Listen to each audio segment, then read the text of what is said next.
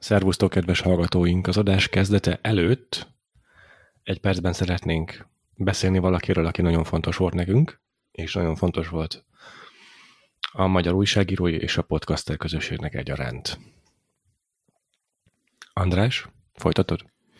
Persze. Életének a 40. évében múlt héten elhunyt Szedlák Ádám, akit legtöbben lehet, hogy, vagy sokan lehet, hogy Kelt néven ismernek többek között dolgozott vs.hu-nak, illetve korábban az Origónak, de szabadúszóként is rengeteg ö, újságban vagy internetes fórumon tett olvasni az írásait, elsősorban tech témákban, vagy geek, illetve különböző könyves témákban írt. Ezen kívül a podcastek terén gyakorlatilag egy úttörő jelentőségű figura, személy volt. A Meti Heteor egyik oszlopos tagja. Így van, valamint illetve, a hármas könyvelés nevű könyves podcastnak a tagja, tehát az egyik legkorábbi magyar podcaster, aki behozta a adások rendszerességét, Igen. egy konzisztens minőséget és egy tematikus podcastolást. Ezzel mindenki előtt letett le az első köveket előttünk is. Igen, igen. Én nagyon sokat hallgattam egy időben a hármas könyvelést, Ugye én korábban a könyvszakmában is dolgoztam, de egyébként is, mint puszta könyvrajongóként is nagyon nagy élmény volt, hogy van magyar nyelven egy olyan podcast, ahol három ember ugyanolyan lelkesedéssel, okosan és humorosan és és kíváncsian és nyitottan beszél a könyvekről, mint ahogy én szeretek beszélni róluk, vagy hallgatni róluk, vagy gondolkozni róluk, úgyhogy ez egy ilyen, tényleg az egyik legkorábbi ilyen hazai podcastes, vagy egyáltalán bármilyen podcastes élményem volt, hogy tök jó hallgatni ilyen embereket olyan témákról, amiket, amik engem is érdekelnek, és felfedezni nekik köszönhetően dolgokat, vagy olyasmiket, amiket én olvastam, azokról hallani a véleményüket, úgyhogy tényleg ez egyik legkorábbi olyan tapasztalatom volt, hogy, hogy miért jó podcasteket hallgatni. Igen, azóta pedig egy hírlevelet írt a Rakasz címen, amit szintén követtem, úgyhogy ő mindig, mindig jelen volt, találkoztunk is vele többször személyesen is, és nagyon-nagyon szeretni való figura volt, akivel mindig jókat lehetett beszélgetni, és mindig végtelenül kedves volt. Pontosan, igen, igen, igen. Úgyhogy hát nagyon nagyon hirtelen, váratlan és fájdalmas hír volt ez, és tényleg nagyon, nagyon fog hiányozni, hogy tényleg egy ilyen olyan figura volt, aki így és ez nagyon hülyén hangzik, de hogy így nem gondol az emberben, hogy egyszer csak nem lesz ott. Tehát egy annyira ilyen, ilyen központi eleme volt így, nem tudom, a, a, az internetnek így számomra, meg így a, kulturális hazai közegnek, szellemi közegnek, közéleti közegnek, gyakorlatilag bármit is nézünk, ő, ő jelen volt, aktív volt, és, és egy ilyen, tényleg egy ilyen fontos sarokpontja volt így, a, az internetes életünknek, meg hát sokaknak természetesen a való életben is. Úgyhogy, úgyhogy tényleg nagyon hiányozni fog, és részvétünk minden hozzátartozójának és közeli ismerősének, barátjának is. Ezzel búcsúzunk Szetlák Ádámtól, vagyis Kelttől, és akkor kezdődik az adásunk mindjárt.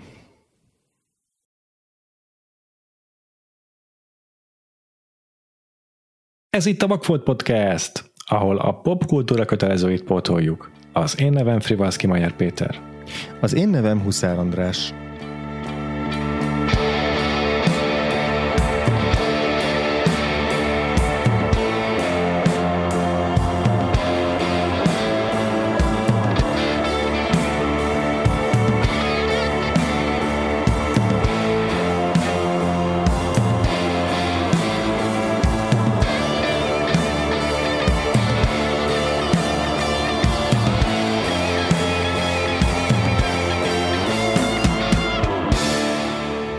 Üdvözlünk benneteket, kedves hallgatóink! Hosszú-hosszú hallgatás után visszatértünk a füleitekbe. Egész nyáron nem vettünk fel új adást, legalábbis nem vettünk fel új adást itt a rendes, publikus, nyilvános podcast feedben. Csak néhány archívot vettünk elő a kedvetekért a nyár során. De most elindul a 14. évad, méghozzá a nagy vakfoltok évadja. Igazából abból is az első felvonás. András, elmagyarázod a hallgatóknak ezt, hogy kell érteni? Abszolút, igen. Aki esetleg már régi hallgatónk, vagy új hallgatónk, de visszatért a korábbi adásokhoz, vagy belehallgatott mondjuk a podcast első pár év évadának az adásaiba, akkor azok még emlékezhetnek, vagy láthatták, hogy, hogy korábban nem egész évados tematikákba gondolkoztunk, mint az utóbbi időben, hanem kisebb blokkokból építettük fel az évadainkat, amikor elindítottuk a Vagfolt podcastet, és most egy picit visszakanyarodtunk ehhez a, ehhez a módszerhez, azzal a kitétellel, hogy az egészet egy ilyen nagy ernyő alá vettük, ami ez a nagy vakfoltjaink ernyője, tehát hogy ténylegesen ezek azok a filmek, amiket már akár adott esetben már, amikor elkezdtük a podcastet, már akkor meg akartunk nézni, vagy azóta lettek ilyen égető hiányosságaink, de hogy valahogy soha nem sikerült sort kerítenünk rájuk, vagy azért, mert éppen volt fontosabb, vagy azért, mert nem fértek bele egyik tematikánkba se, vagy, vagy terveztük, de aztán mást választottunk helyettük, szóval milliónyi oka lehet ezeknek, de hogy olyan filmek közül válogattunk, amik tényleg, hogyha úgy alaposan végignéztünk a saját watchlistjeinken, akkor ezek, amik ilyen neonfényjel villognak, hogy na most már aztán tényleg meg kéne, hogy nézd őket. Lesznek olyan filmek az évadban, amik Péternek a nagy hiányosságai lesznek, amik nekem, lesz olyan, hogy mindkettőnknek ebben nincs eltérés, és akkor így alkottunk ilyen rövid kis blokkokat, ezeket kevéssé fűztük össze, lesz azért köztük valamennyi folytonosság néha, tehát időnként kis időrendet használunk, vagy olyan blokkokat egymás mögé pakolunk, amik egy picit úgy rímelnek egymásra, de lesznek élesebb váltások is az évad során és az első ilyen blokkunk az négy filmből fog állni, és az pedig a tavaszi March Madness bajnokságunkhoz, a Bakfolt bajnoksághoz kötődik, ugyanis a, annak a az izgalmas egy hónapon áttartó versenynek mind a négy győztese, bocsánat, a győztese és a, a top négy másik három tagja, olyan módon mind a négyen győztesek lettek, hogy mind a négyüktől megnézünk most egy-egy filmet ebben a blogban, amit még valamelyikünk nem látott. Ezek között a rendezők között lesz olyan, akivel még egyáltalán nem foglalkoztunk a Vagfolt Podcastben, vagy mondjuk csak friss filmjükkel kapcsolatban, lesz olyan is, akiknek, akinek már kifejezetten sok adásidőt és filmet szenteltünk, de nem tudunk betelni velük, és ezek közé tartozik Martin Scorsese is, akivel már tényleg eléggé sok adással van foglalkoztunk, sőt külön blogban yeah, is. Baby. És, és az egyik leghosszabb is. korai blokkunkban foglalkoztunk, és szinte mind a kettőnek az egyik kedvenc blokja még így utólag is van. az a Scorsese maraton, amit tartottunk. Szóval sok nagy vakfoltot már bepótoltunk tőle, de azért még így is maradt olyan, amiből tudtunk választani. Úgyhogy mesél el, Péter, hogy miért a New York bandáira esett a választásunk. Ez a kevés Scorsese vakfoltjaim egyike. Ne, nem rejtem béka alá, hogy azért még vannak tőle hiányosságaim, uh-huh. de azért tényleg fogy a számuk. Egyébként az aviátoron is sokat gondolkodtam, hogy esetleg uh-huh. azt kéne, Szerintem egy picit a te, te, te preferenciád is a, a New York bandái volt. Uh-huh. Másrészt talán egy picit jobban fogadott az a film, hogy a közönség által, ebben nem vagyok száz százalék biztos. De azért, azért a New York bandái az feltétlenül egy, egy súlyos hiányosságunk. No, gom, már azért is akartam pótolni, mert ahogy te is mondtad, egy csomó filmjét megnéztük már a Scorsese-nek, másrészt pedig a főszereplője Daniel Day-Lewis, akivel szintén foglalkoztunk egy külön blogban, de ezzel mm-hmm. a filmmel nem. És hát a másik főszereplője a filmnek a Leonardo DiCaprio, akinek, meg szintén szánt, szánt, akinek már szintén szenteltünk egy-két adást, Úgyhogy itt most egy csomó minden olyan dologról lehet beszélni, ami így egész eddig, hogy mondjam, ebben a Vagfolt Podcast bográcsban még csak így serceget, de most már igazán bugyoghat. Kiváló hasonlat. Igen, ebben a, ebben a kis olvasztó, tég, olvasztó tégelyben, ami Az. a Vagfolt Podcast. Ez így van. Ez így van. Um, hiszen láttuk már ugyancsak a podcastnak a műsorában a, az ártatlanság korát ebben a nevezetes Scorsese blogban, amiben szintén Daniel Day-Lewis a főszereplő, de én azt gondolom, hogy a Phantom Threadről, a Phantom szárról is nagyon-nagyon sokat beszéltünk már a podcastban, különböző uh-huh. adásokban, többek között a díjátadós műsorokban, illetve hát láttuk szintén Daniel Day-Lewis-től mondom, hogy egy külön blokkunk, aminek a keretében megláttuk a ballábamat, vagy hú, mit néztünk még meg tőle, hogy gondolkodjak. Ö, most ez egy, ez egy jó kérdés így hirtelen. Ja. A... Ja, ja, de biztos, hogy már több, több, több, több Daniel Igen, hát is. A, biztos, hogy a, ne, talán nem abban a blogban, hanem a Scorsese blogban volt az ártatlanság kora. Igen, igen, igen. igen. Azt, azt szerintem is abban volt. Minden esetre lényeg az, hogy sok, sokszor foglalkoztunk mm, ővele is, de valahogy ez a film ez mindig kimarad, pedig hát tényleg több alkalmunk lett volna, hogy, hogy megnézzük, és és egyébként szerintem meg tök jól, tök jól alakult, hogy, hogy, hogy most tanra jutott. Uh-huh.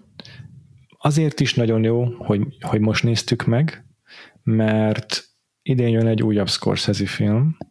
Igen. A Killers of the Flower Moon, a elfolytott virágok magyarul, vagy megfolytott virágok talán, és meglepően sok a rokonsága között a két film között. Majd úgy, hogy nem láttam még a Killers of the Flower Moon, csak ismerve a történetét, meg amiatt, hogy tudom, hogy bemutatták Kánban, és ezért olvasható volt róla néhány vélemény.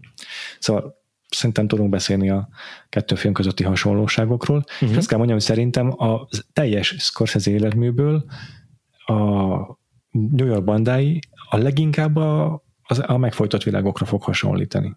Hmm. Úgyhogy nagyon is jól időzítettük szerintem ezt az adást.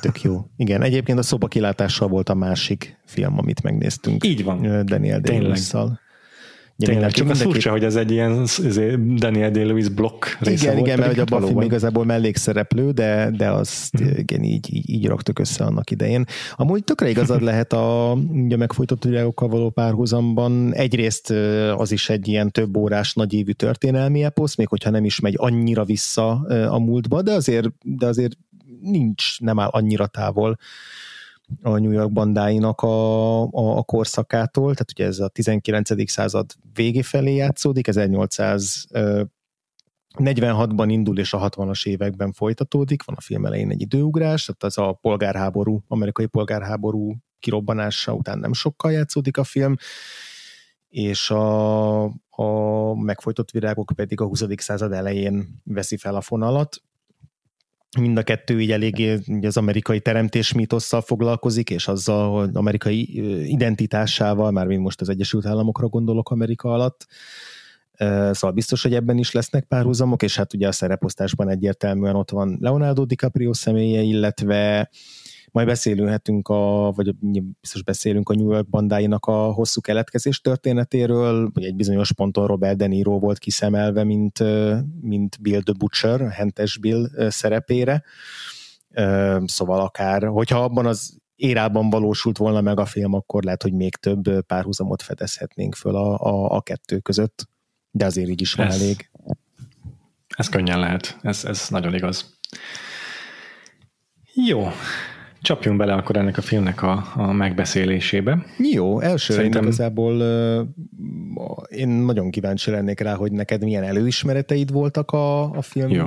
filmmel kapcsolatban, mennyit tudtál róla előre, láttál esetleg ilyen jeleneteket, hogy voltak-e mhm. elképzeléseid, amiket így a nem tudom, ozmózissal magadba szívtál a New York bandái kapcsán, és hogy ahhoz képest pedig milyen volt, a, milyen volt maga a film így ennyi, ennyi, ennyi várakozás után. Jó, majd azért én is kíváncsi leszek, hogy nálad hogy alakult ez, hogy már a megjelenésekor láttad-e a filmet, vagy neked is utólagos sportlás volt-e, és hogy mit hallottál róla előzetesen. Na, mindenesetre hozzám mm, úgy jutott el a film, hogy én akkor már azért így mm, közepes filmgeek voltam, ekkor én is voltam 2002-ben, szóval így azért a, nem mondhatom, hogy nagyon belástam magam, mit tudom én a, a művészfilmek világába, de azért Scorsese neve, Daniel Day-Lewis, Leonardo DiCaprio neve megvoltak, csak valahogy hozzám egy ilyen rossz, vagy egy kicsit negatívabb zöngével jutott, jutott el ennek a filmnek a híre. Fogalmam sincs, hogy újságokból-e, vagy tévé műsorokból, de csak azt hallottam róla, hogy sem a Cameron Diaz, sem Leonardo DiCaprio igazából nem volt felnőve a feladathoz. Azért ne felejtsük el, hogy ez még ebben az, ez az éra még sokak számára a Bygone Leo éra, és én is teljesen negatív előítéltek álltam hozzá. Mint a Titanic után vagyunk néhány éve, még mindig, legalábbis az én fejemben ez volt. És, és, és így nem tudtam elképzelni, hogy a Scorsese jó filmet tud velük készíteni, vagy nem is tudom, de volt, volt egy ilyen rossz előérzetem a filmmel kapcsolatban, és aztán így mindig is mm, így hátrébb sorolódott, sorolódott a, a, a pótlandóim listáján. Még azt mondanám, hogy igazából lehet, hogy Scorsese-től is lenne olyan pótlandóm, amit előrébb vennék, de hát azért mégiscsak most már teljesen átértékeltem mind a három fő szereplőt, mármint a Daniel day mindig is nagyra értékeltem, de DiCaprio-val meg Cameron diaz abszolút most már máshol ülök, és nagyon kíváncsi voltam, hogy hogy ennyi idő elteltével, hogy fogom értékelni ezt a filmet, mert azért most már egész máshogy nézek filmet, mint néztem volna kereken 21 évvel ezelőtt. Hm. Röviden igazából ennyi az én történetem, hogy rossz, rossz, rossz volt számomra a sajtója ennek a filmnek, és így nem igazán fogott meg. Hmm.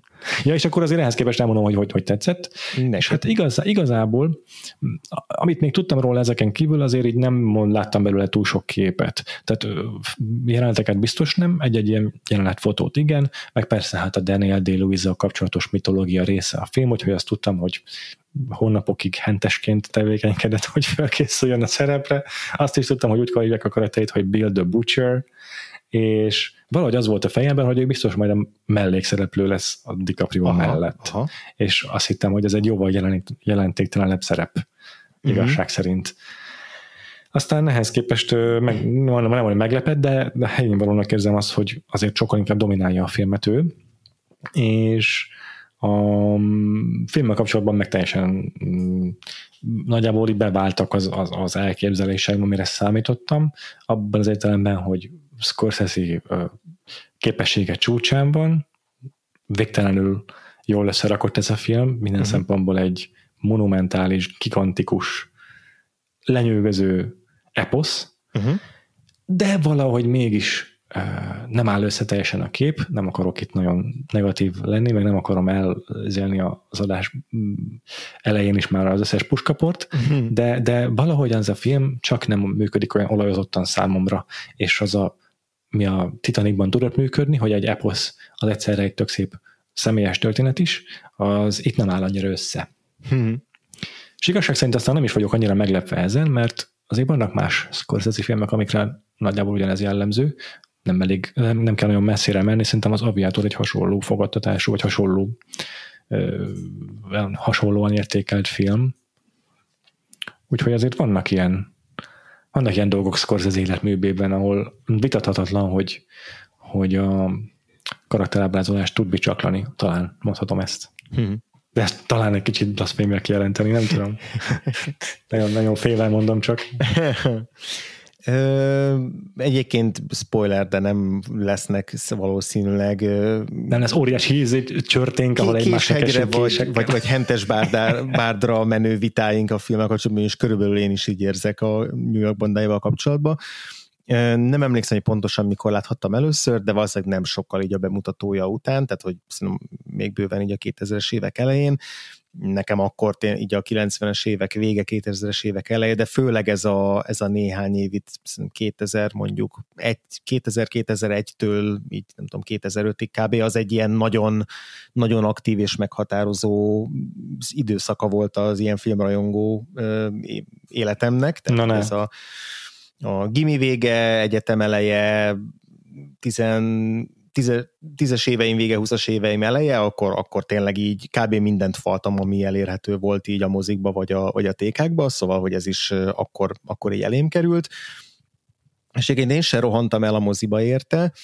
Mm, Scorsese ről már tudtam, de valószínűleg én ekkor még nem láttam tőle igazán sok mindent. Uh, sőt az is lehet, hogy talán semmit, nem vagyok biztos benne, a taxisofőrt azért viszonylag korán láttam, meg a Krisztus utolsó megkísértését is, ez, ez, ezek lehet, hogy, hogy, hogy körülbelül ekkor már láthattam őket, de nem vagyok teljesen meggyőződve róla, szóval hogy a Scorsese még nem volt olyan polcon messze a, az én rajongói, nem tudom, szekrényemen, mint ma vagy akár egy nem tudom 5-10 évvel később lett volna, de azért nyilván tudtam róla, meg, meg, meg tisztában voltam vele, hogy ő kicsoda. Ugye nekem a nagymenők az, mint ahogy a podcast hallgatói tudhatják, az nekem egy, egy olyan élmény volt, ami kimaradt nagyon-nagyon-nagyon-nagyon-nagyon sokáig. Uh, úgyhogy viszont valószínűleg amiket tudtam a Scorsese-ről, ez, ez a maffia filmek, bűnügyi filmek körülbelül ez a, ez, ez a kép volt meg a fejemben DiCaprio-ról meg hasonló kép voltam, mint te, bár én valószínűleg talán egyel pozitívabban viszonyultam hozzá, én nagyon szerettem ugye a Romeo Juliát, meg a Terminátort is, illetve én még a vasállarcosnak nagy rajongója voltam, bár ott inkább az összes többi színész miatt, és nem a DiCaprio miatt, de az biztos, hogy... Terminátor? Ez... Hm? Micsoda? Vasállarcos. Terminátor mondtál előtt, a Romeo és Juliet és a Terminátor. Ja, Titanic volt, bocsánat. Jó, jó, jó. jó a... Csak Cameron Cameron, akkor nem, nem Ki, kihagyott az agyam, bocsánat. Wow, ez, ez egy egészen izgalmas olyan áthúzalózás volt beszéd közben, hmm. ami agyamtól a beszédig jutott, amire egyáltalán nem figyeltem fel. Wow, köszi. Sajnos most már nem tudok kitörölni ezt a képet a fejemből, hogy milyen lett volna. DiCaprio a Terminátorban. Igen, igen, igen. De még szerepet játszaná? Hát az Edward Furlongét, az nagyjából egy idős. Ó, kettő. Ó, ó, igen. Terminator kettő, persze, bocsánat. Ja, hát obvi, igen. De most héten elképzeltem Arnold Schwarzeneggert is a Titanicon, ahogy egyedül próbálja megtartani a hajót, és ez egy újabb kép, amit most így ingyen és bérmentve a hallgatóinknak átnyújtok. Szóval visszatérve az amúgy is bőlére eresztett monológumra, amikor megnéztem a New York bandáit, akkor nekem is inkább csalódás volt. Az biztos, hogy akkor is a, a zenéje az már egy ilyen nagyon meghatározó része volt a filmnek, tehát hogy azt akkor nagy YouTube rajongó voltam, és akkor így az egy ilyen meghatározó dolog volt a filmnek kapcsolatban. Oh megimádtam az írzenét, és akkor ú, ez a film tele van ír ilyen folk zenével, szóval ez a része biztos, hogy nagyon szimpi volt, Viszont kb. akkor is az volt a tapasztalatom, mint azóta bármelyik újranézésnél, és ezért többször újra néztem már ezt a filmet, mert mindig nagyon, mindig nagyon azt szeretném, hogy ez egy mestermű legyen, és soha nem tud igazán az lenni számomra se. Mindig az az élményem bele, hogy ahogy elkezdődik, az egészen szenzációs, tehát hogy ténylegesen úgy rúgja be az ajtót ez a film, hogy azt hiszed, hogy onnantól kezdve nem fog elengedni egy pillanatra se, és aztán meg egy kicsit elenged, és erről majd tudunk beszélni, hogy vajon miért, vajon mi lehet az oka de ugye igen, tehát hogy, hogy ez nálam egy olyan film, amihez újra meg újra visszatérek, mert tényleg én nagyon-nagyon szeretném, sokkal jobban szeretni, mint amennyire szeretem, és egyébként így se utálom, sőt, tehát hogy ez azért egy kifejezetten így kedvelem ezt a filmet, meg mindig szívesen újra nézem, hogyha éppen van rá alkalom. Legutóbb a rekorderre írt Daniel Day-Lewis cikkemhez néztem újra, azt hiszem. Wow. Egy pár évvel ezelőtt.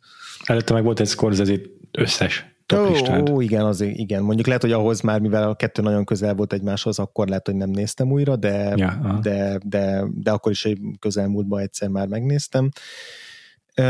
De szerintem most, most arra már azért elfogadtam, hogy ez soha nem lesz a, a nagy kedvenc Scorsese filmjeim között, de ugyanakkor részleteiben még mindig lenyűgözőnek tartom, meg tényleg, tehát hogy nem lehet azt mondani, hogy ez egy, nem tudom, Kokler rendezőnek a munkája, vagy hogy itt nem tudom, elvesztette azt, a, azt, a, azt az érintését a Scorsese, amitől tudjuk, hogy hogy tud filmet készíteni, de, de több okból sem működik annyira a film, mint amennyire működhetne.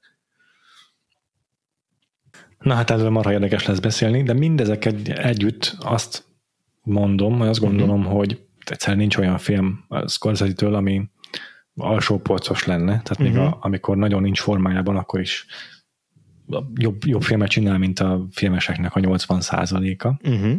Álmából felkelve is bezsebelhet legalább 8 Oscar jelölés szerintem, bármelyik filmje. És ez a film is minden dics- dicséretet megér, megérdemel. Uh-huh.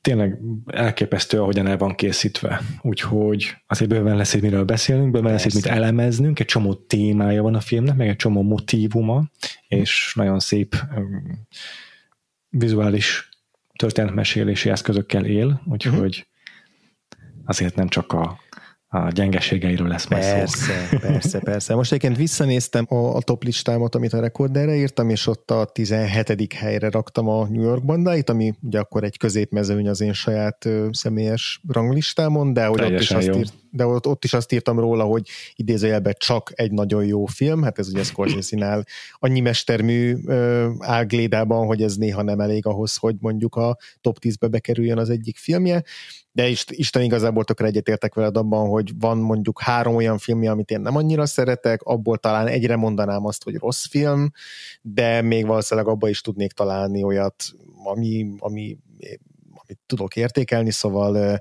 egyáltalán nem kell senkinek attól tartania, hogy ez az adás ez arról fog szólni, hogy itt fogjuk a furkosbotot, és addig verjük a Scorsese fejét, amíg egy izé, palacsinta nem lesz belőle. Pontosan így van.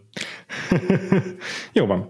El is kezdhetjük a filmnek az alaposabb kivesézését és elemzését, uh-huh. ám előtte egy kis kitérő, uh-huh. mert hogy szeretném, hogyha tudnátok róla, kedves hallgatóink, hogy a Vagfolt podcast mellett van egy másik side projektünk, és ez a Vagfolt Extra, ahol nem a popkultúra kötelezőit pótoljuk, hanem főként friss dolgokkal foglalkozunk, friss filmekkel és sorozatokkal elsősorban.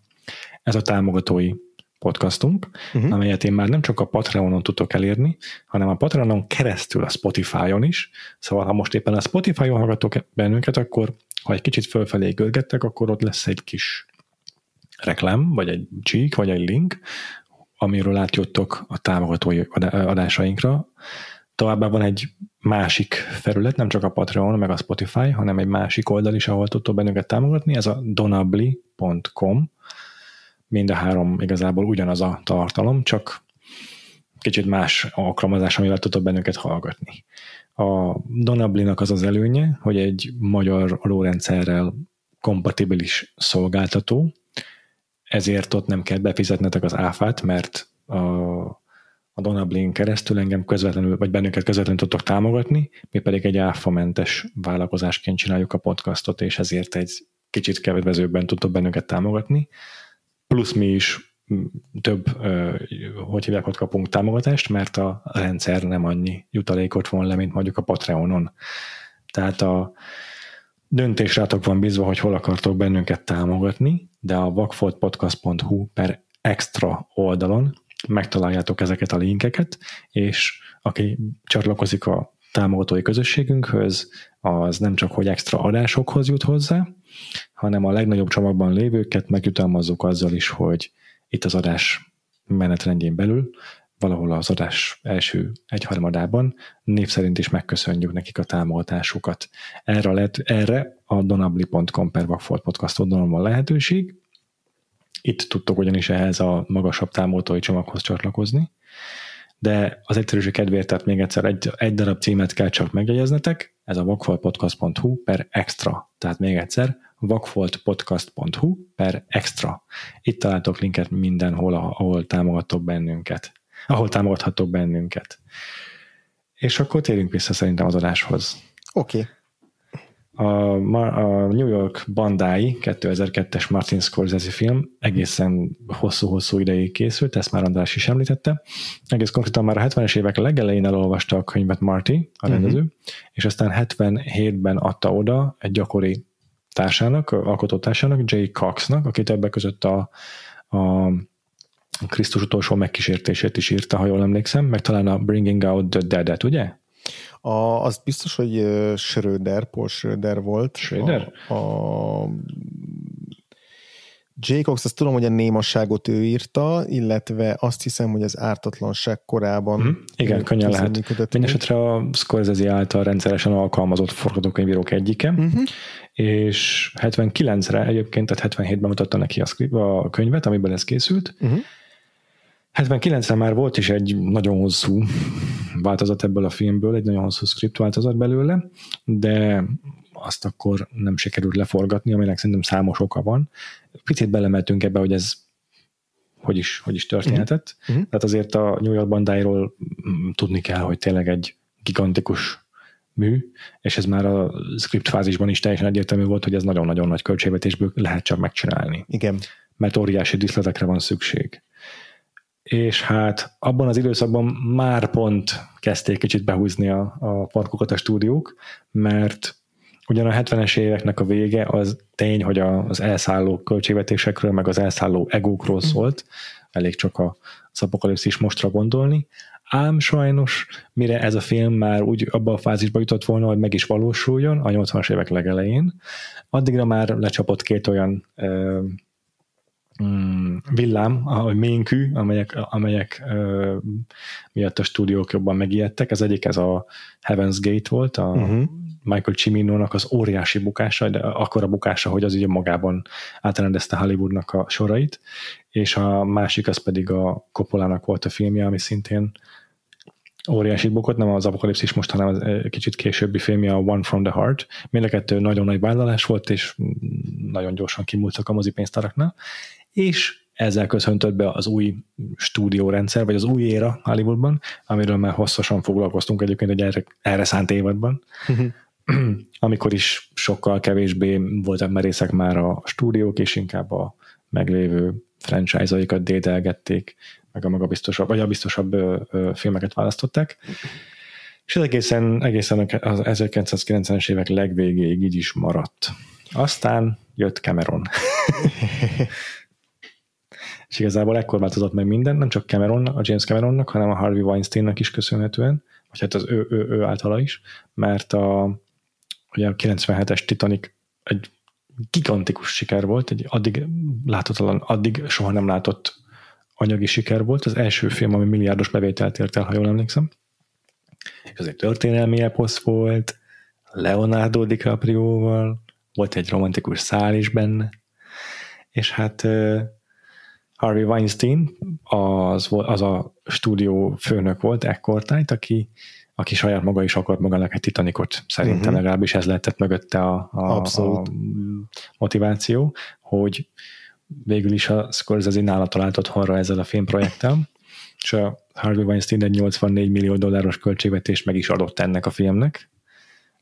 Harvey Weinsteinról tudni kell, hogy ő egy, megint egy új korszakot hozott el a stúdió rendszerben, tehát a 80-as évek elején már mondtam ezt a anyagi okokból történő váltást, de itt a 90-es évek végén meg a Weinstein hozott be egy olyan taktikát, amivel rommá nyerte magát Oscar díjakkal, mert úgy tudott marketingelni, úgy tudott reklámozni egy filmet, meg úgy tudott vele kampányolni, ahogyan senki, uh-huh. és egészen meglepő filmet tudtak nyerni uh-huh. az ő kampánya révén, meg az ő módszerei révén Oscar díjakat. Egyébként sokan úgy is tartják, hogy az ő módszerei nem teljesen hogy is mondjam, sportszerűek, de ezekről egyébként szoktunk beszélgetni a, a díjátadós adásokban, szóval most nem megyek ennél jobban bele. Uh-huh. Lényeg, hogy szerintem nagyon is látta abban, ebben a filmben a díjeső potenciált. Igen. Legrosszabb esetben csak rengeteg oszkára fogják jelölni, legjobb esetben meg még a mozipénztáraknál is akkor átkaszál, mint a Titanic. Szerintem ez volt nagyjából az ő képlete a fejében.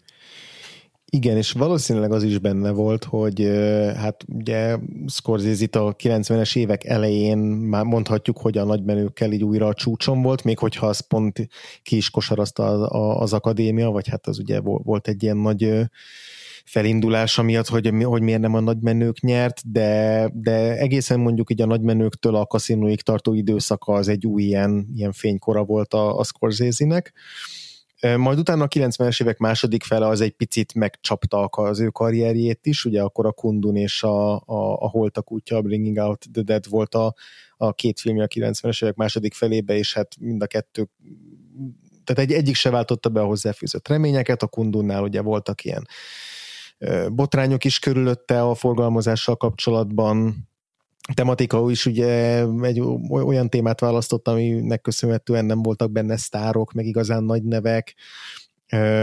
A Hold a kutya az túl furcsa film lett, szerintem mondhatjuk nyugodtan így és, és ugye 2000-es évek elejére a Scorsese nem azt mondom, hogy így nem tudom, egy, egy ilyen megbicsaklott karrierrel állt volna, de valószínűleg a, a Harvey Weinstein úgy gondolta, hogy, hogy most ő nagyobb szívességet fog tenni a Scorsese-nek, mint fordítva, és hogy azzal, hogy ennyi pénzt ad neki, azzal jobban kontrollálhatja majd, hogy milyen lesz a végtermék, és akkor mondhatja, hogy de hát Marty, én most megteremtem neked a lehetőséget, hogy kasszálj az Oscaron, és hogy degeszre nyert magad, és végre megkapta azt az Oscar díjat, amit, amit már egyébként sokan ugye követeltek neki, vagy, vagy, vagy mi, mi, méltánytalannak tartották, hogy miért nincs még rendezői Oscar díjra, díja Martin Scorsese-nek. Szóval, hogy én el tudom képzelni, hogy volt egy ilyen gondolatmenet is a mögött, hogy azért Weinstein egy eléggé, eléggé kontrollmániás ember, sok más egyéb borzasztó tulajdonsága mellett is,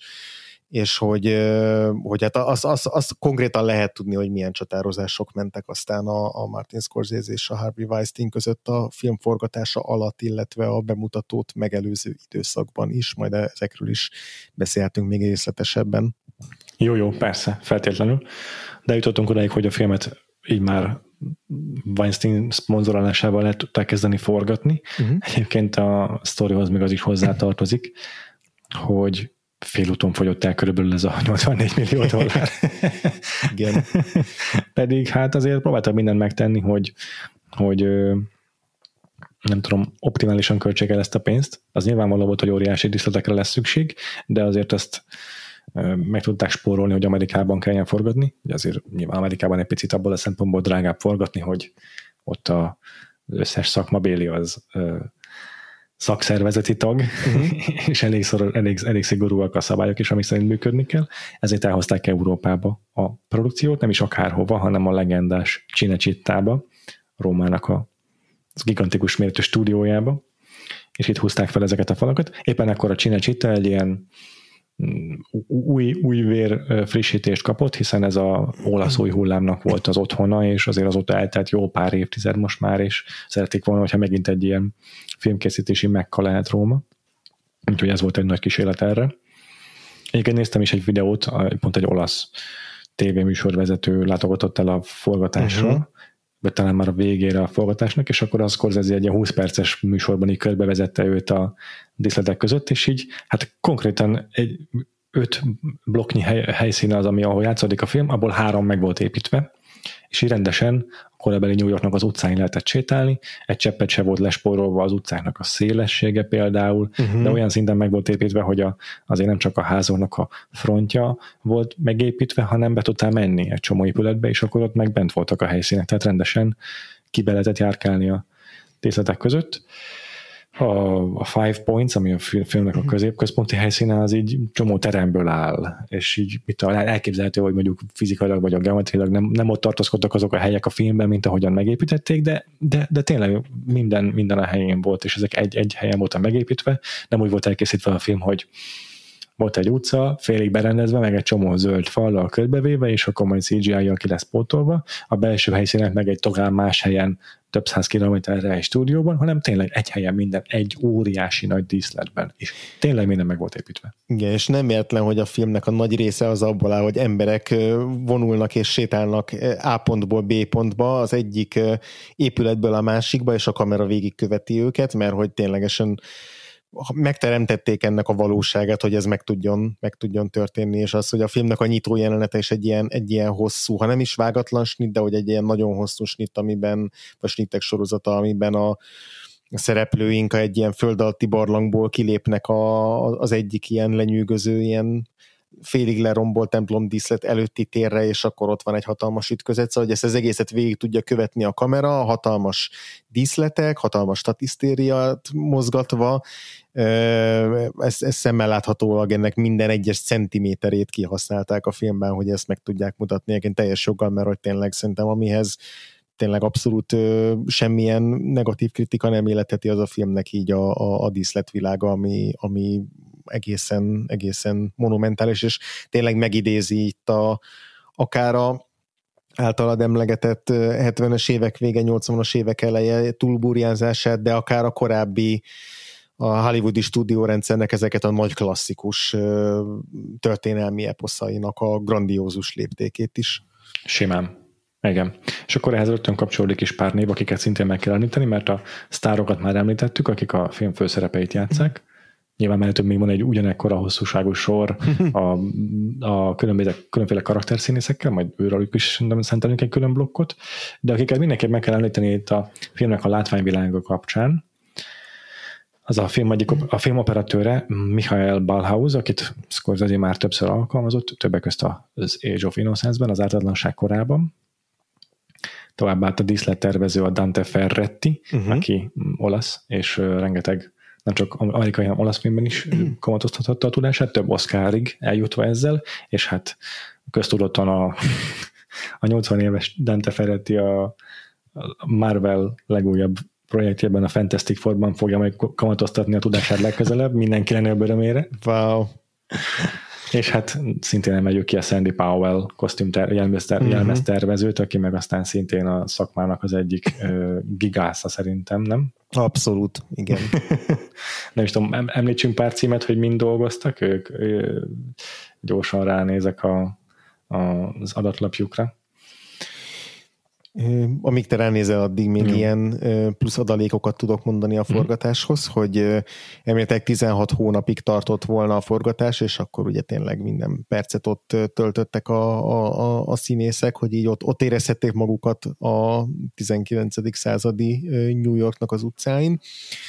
De aztán hát ez, ez, ez jóval tovább tartott ez a forgatás, és hogy gyakorlatban ez úgy is nézett ki, hogy, hogy a Scorsese folyamatosan újraíratta a forgatókönyvet, és, és hogy általában úgy kezdték el a napot, a, a, az adott forgatási napot, hogy még előző este nem tudták, hogy most melyik forgatókönyv változatból fognak jeleneteket le, leforgatni. Tehát, hogy tényleg így gyakorlatilag napról napra váltogatta azt, hogy, hogy éppen melyik, melyik verziót, melyik scriptet használja a, a sok közül a Scorsese, és volt, hogy még ott is azt mondta, hogy de most nem ezt a jelenetet forgatjuk, hanem egy másikat, vagy most nem ezt a változatot forgatjuk, hanem egy másikat, és akkor a, az összes az operatőrtől kezdve az összes stábtagig gyorsan akkor kellett alkalmazkodni az új, új követelményekhez, vagy ahhoz, hogy ők adott esetben tökre másra készültek.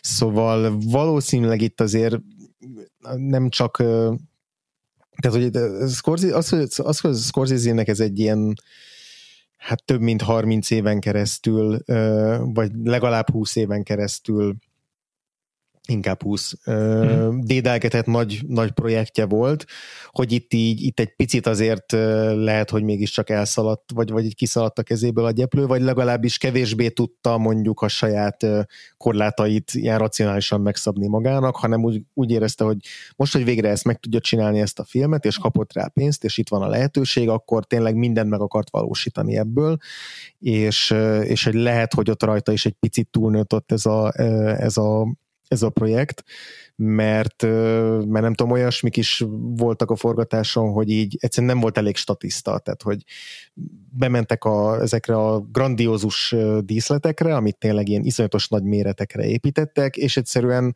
nem volt elég ember, aki kitöltse ezeket a nagy tereket, mert hogy túl nagyok lettek a díszletek hozzá, úgyhogy erre is ráment külön több nap, hogy, hogy új statisztákat szerezzenek ott a helyszínen, ráadásul az Mártit idegesítette, hogy mindenki ilyen nagyon olaszosan néz ki a statiszták közül, miközben a filmnek egy fontos alapeleme, hogy a, az olasz-amerikaiak, vagy, a, vagy az úgymond Amerikában születettek, ugye az ír bevándorlókkal harcolnak, Igen. és ezek az emberek nem úgy néztek ki, mint az írek, és hát mondták neki a nem tudom, a, a, a a, a scoutok, hogy Márté, figyelj, hát ne lepődj meg, Rómában vagyunk, itt milyen nem olasz emberekre számítasz, és akkor így a, nem tudom, az ír nagykövetségre, meg az angol nagykövetségre mentek, hogy akkor segítsenek már nekik toporozni olyan embereket, akiknek nem tudom, kék a szeme, és, és így a DiCaprio mögé felsorakoztatva hiteles, nem tudom, írnek fognak majd tűnni. Szóval, hogy sok ilyen sok ilyen mozzanata volt a forgatásnak, ami, ami egyrészt így szórakoztató, másrészt lehet, hogy ténylegesen ez azért hozzátett ahhoz, hogy mondjuk a, a film az hitelesnek tűnjön így a, így ránézésre ne azt érezzük, hogy ilyen béna statiszták vannak a szereplők mögött, vagy hogy lötyög a film, mert egyszerűen kevés az ember benne, szóval ezek valószínűleg ténylegesen jót tettek a filmnek, de azért jelentősen megnehezítették azt, hogy ez egy gördülékeny, flottul ö, lebonyolított forgatás legyen, és hát a végeredmény ez meg valami az első vágat, az ilyen három és háromnegyed órás volt, tehát ahhoz képest is nagyon hosszú ez a film, ja. majdnem három órás a, a játék ideje, de ez egy hosszú és küzdelmes háborúnak volt a végeredménye a Harry Weinstein és a Scorsese között. Scorsese ugye a saját nagyapuszát szerette volna minél nagyobb játékidővel, a, a, a Weinstein pedig a saját Titanicját akarta, azaz egy bomba nagy közönség sikert, amihez jelentősen akarta azért kurtítani a filmet. Ja, ja, ja. Úgyhogy ez majd egy érdekes téma lesz, amikor Igen. kicsit jobban belemászunk Persze. ebbe. Gyorsan azért összefoglalom, hogy a, a Sandy Powerről, meg, meg, meg Dante. Ferrettiről nem is olyan régen beszéltünk egyébként, hiszen az interjú a Vampirral című filmnek ők uh, voltak tényleg? a munkatársai, úgyhogy a nyáron a Vagfold Extra-ban egy picit beszélgettünk már őróluk, ami ugye úgy jött szóba, hogy mind a egyébként a, az átadlanság korán is dolgoztak. Uh-huh. Vagyis hát nem, a Sandy Powell nem, érdekes módon, de a Dante Ferretti igen. Mm, de hát a mm, Sandy Powell e- emellett is olyan filmekben vett részt, mint a, a Szerelmes Shakespeare, vagy az Aviátor, ugye később már egészen sok Scorsese filmmel felbukkan az ő neve is, Ja, de jó, mert bocsánat, jól mondtam, igen, igen, mind a ketten dolgoztak az interjún is. Úgyhogy ők ilyen kosztümös film mm, nagymesterek, persze mondom Dante Ferretti aztán meg végképp mindenen dolgozott, hiszen nem csak Amerikában, hanem Olaszországban is fontosan alkalmazták, de hát Amerikában ő így a, a összes ezt követő Scorsese filmen, de már a Casino, de már a Kondolon is dolgozott, korábban meg a Rózsa nevén többek között, Szóval főleg, főleg azért ez a, ez a kosztümös vonal, amiben szerintem az ő neveik felfelbukkanak. Sandy Powell-t egyébként több mint egy tucat szó jelölték Oscar díjra. E, egészen elképesztő, hogy mennyi alkalommal. Legutóbb egyébként pont az ír ért, az Irishmanért. Úgyhogy hát tényleg ott van a pedigree ebben a filmben, és nagyon látszik a állított össze a Scorsese, igen. Abszolút. És a zeneszerzőről még egy picit beszéltünk, igaz, hogy most eddig a képi világ volt a téma, de említsük már meg akkor itt a, a háttér munkatársak közül a zeneszerzőt is, mert az is egy érdekes történet. Azt tudod, hogy ki volt eredetileg a zeneszerzője ennek a filmnek? Nem. Na, ezt meg fogsz lepődni, mert Elmer Bernstein-t kérték fel, mm. uh-huh. és nem is úgy, hogy csak felkérték, hanem meg is csinálta a teljes uh-huh. szkórt, és elhalasztották egy évvel a filmet, amit majd mindjárt elmagyarázunk, hogy miért, uh-huh. és akkor ebben az egy évben a Scorsese kitalálta, hogy és nem is illik annyira már a filmhez ez a szkór. No. és, és kidobták az egészet szegénynek, az egész szkórját. És így esett a választás a azt a James Newton Howardra, de mindjárt ellenőrzöm, mert ezt most nem, nem, nem, nem, Howard Shore. Howard Shore? Tényleg, tényleg, tényleg. Igen. és hát egyébként meg van benne egy csomó, hogy is hívják is, diegetikus zene is, uh-huh. amiken meg az idén elhunyt Robbie Robertson dolgozott, akivel szintén rengeteget dolgozott együtt a Scorsese. Igen, igen, ugye készült a filmhez egy ilyen betétdalos soundtrack, mm. soundtrack is, uh-huh. és azokból jó néhány elhangzik a filmen belül. Ezek között egy része az valóban ilyen klasszikus írfolk, folk ja. zenék, tehát egy népdalokon alapuló zenék, de van egy, egy-két ilyen értekesebb választás is a, a film során, például a Peter Gabrielnek egy az egyik száma, hát talán az is 2020 hmm. vagy 2002-es album, a 2002-es albumáról, a Signal to Noise, az megszólal a filmnek a, a nyitócsata jelenete alatt, illetve a YouTube-nak van egy betétdal, ami a filmnek a végén elhangzik. Szóval, hogy válogatott egy kicsit így a, a, a korabeli népszerű zenék közül is, és azokat is hozzáidomította ez a filmhez, majd még erre is visszatérhetünk később, hogy ez, ez hogyan működik. Mindenképpen akár most is beszéltünk róla. Jó. Igen, az Elmer Bernstein annyit, hogy amúgy egy csomószor dolgozott már a Scorsese-vel, ugye nagy, nagy Bernstein klán rajongó egyébként is. És ö, például az átadlanság korát, meg a Cape Fear-t is ő csinálta, a tentegés fokát, meg mm-hmm. a mhm. Bringing Out the Dead-et is amúgy, és, és itt akkor röviden elmesélem, hogy az történt, hogy hogy 2001-nek a decemberére, egészen pontosan a karácsonyára tervezték ennek a filmnek a bemutatóját. Akkor volt kitűzve, hogy a karácsony az az időszak, amikor már így a, az Oscar az közeleg, és akkor évvégére szokás tenni a nagy dobásokat, amikkel ö, kampányolni kell az Oscarra, hogy így friss legyen az emlék az, az, az Oscar szavazók között. Uh-huh. Csak hát a 2001. szeptemberében történt egy óriási tragédia New Yorkban, ez a film pedig nem csak New Yorkban játszódik, hanem New Yorknak egy rendkívül vérzivataros időszakáról szól, tele erőszakkal, brutalitással, és egyébként már majd arról csomót fogunk beszélni, hogy hogyan van párhuzamot a jelenkor között ezzel a filmmel Scorsese, és egyszerűen úgy gondolta, hogy ízléstelen lenne ennyivel, ennyire korán bemutatni szeptember 11-hez képest ezt a filmet, és akkor így, így halasztották el 2002-re a premier dátumot, és akkor ebben az egy évben, vagy közel egy évben a Scorsese nem csak kidobta a szkort, hanem kétszer újra vágatta az egész filmet, és még pluszba hozzá is forgatott jeleneteket, szóval nagyon ki volt használva a rászánt idő igen, és még ráadásul úgy is jött ki így a lépés, hogy 2002. december 20-án mutatták be ezt a filmet, és nem tudom, tud, de hogy 2002, ez most egy, lehet, hogy hülye kérdés nem fog hangozni, hogy 2002. december 25-én milyen filmet mutattak még be Amerikában. 2002. december 25-én? Ami releváns lehet. Hát a gyűrűk urát? Nem, nem, nem. A Kapjál, ha tudsz című filmet, ugye Leonardo DiCaprio másik 2002-es filmjét, Jó. szóval még ott is volt egy pici ilyen manőverezés, hogy, hogy akkor ne, legalább ne egy héten, vagy le, ne egy nap yes. mutassák be a két DiCaprio filmet, hogy ezek kiüssék egymást. Mert nyilván ezek úgy készültek, hogy hát akkor a New York bandája az jóval korábban kerül majd bemutatásra, mint a Spielbergnek a nagy DiCaprio filmje, de végül ténylegesen majdnem egyszerre kerültek a mozikba. Elképesztő. nem is tudom, mikor volt utoljára ilyen szerencsétlen helyzet, de emlékszem, mostanában is volt ilyen, hogy egymásra csúsztak itt a kavai miatt a filmek, és igen. kicsit el is sikkadtak mhm. egy esztároknak a, a nagy, nagy dobásai. Igen. Hát igen, ez, ez mindig szomorú. És egyébként majd beszéltünk szerintem a filmnek a sikereiről, meg a box mhm. office uh-huh. sikereiről is, de maradjunk még ezen a vonalon, amit elkezdtél mondani szerintem. A filmnek a készítésével kapcsolatos gigszerek, meg hasonlók. Uh-huh. Uh-huh. Igen, hát ugye a maga a forgatás az így, az így kicsit túlburjánzott, vagy hát így túlnőtt a kezdeti léptékeken, de hát ezt ugye még azért kipótolták, vagy ezt meg tudták adni azokat a plusz, plusz napokat, amik, amikre szüksége volt a, a, stábnak, hogy befejezzék a filmet. De aztán utána a vágásnál, hát erről ugye eltérő ilyen riportok vannak, hogy most ö, Scorsese nyilatkozta utólag azt, hogy, hogy hát igazából ez csak a sajtóban jelent meg úgy, hogy itt nagy harcok voltak, és hogy valójában ez csak egy, ezek csak viták voltak arról, hogy, hogy mi, lesz, mi legyen az optimális hossza a filmnek, de azért azt is lehet tudni, hogy ezt a több mint három órás változatot azért körbeküldte így a saját ismerőseinek, és azért az ő, az ő szemében azért az az igazi, mármint a Scorsese szemében az az igazi verziója a filmnek, de nem készül kiadni a, nem tudom, director's cut se, tehát azért azt mondja, hogy ez egy, ez egy az a New York bandái, amit mi láthattunk, az a director's cut, tehát, hogy nem, nem fogja utólag, utólag meg Zack Snyderezni a filmjét. Ez érdekes amúgy szerintem.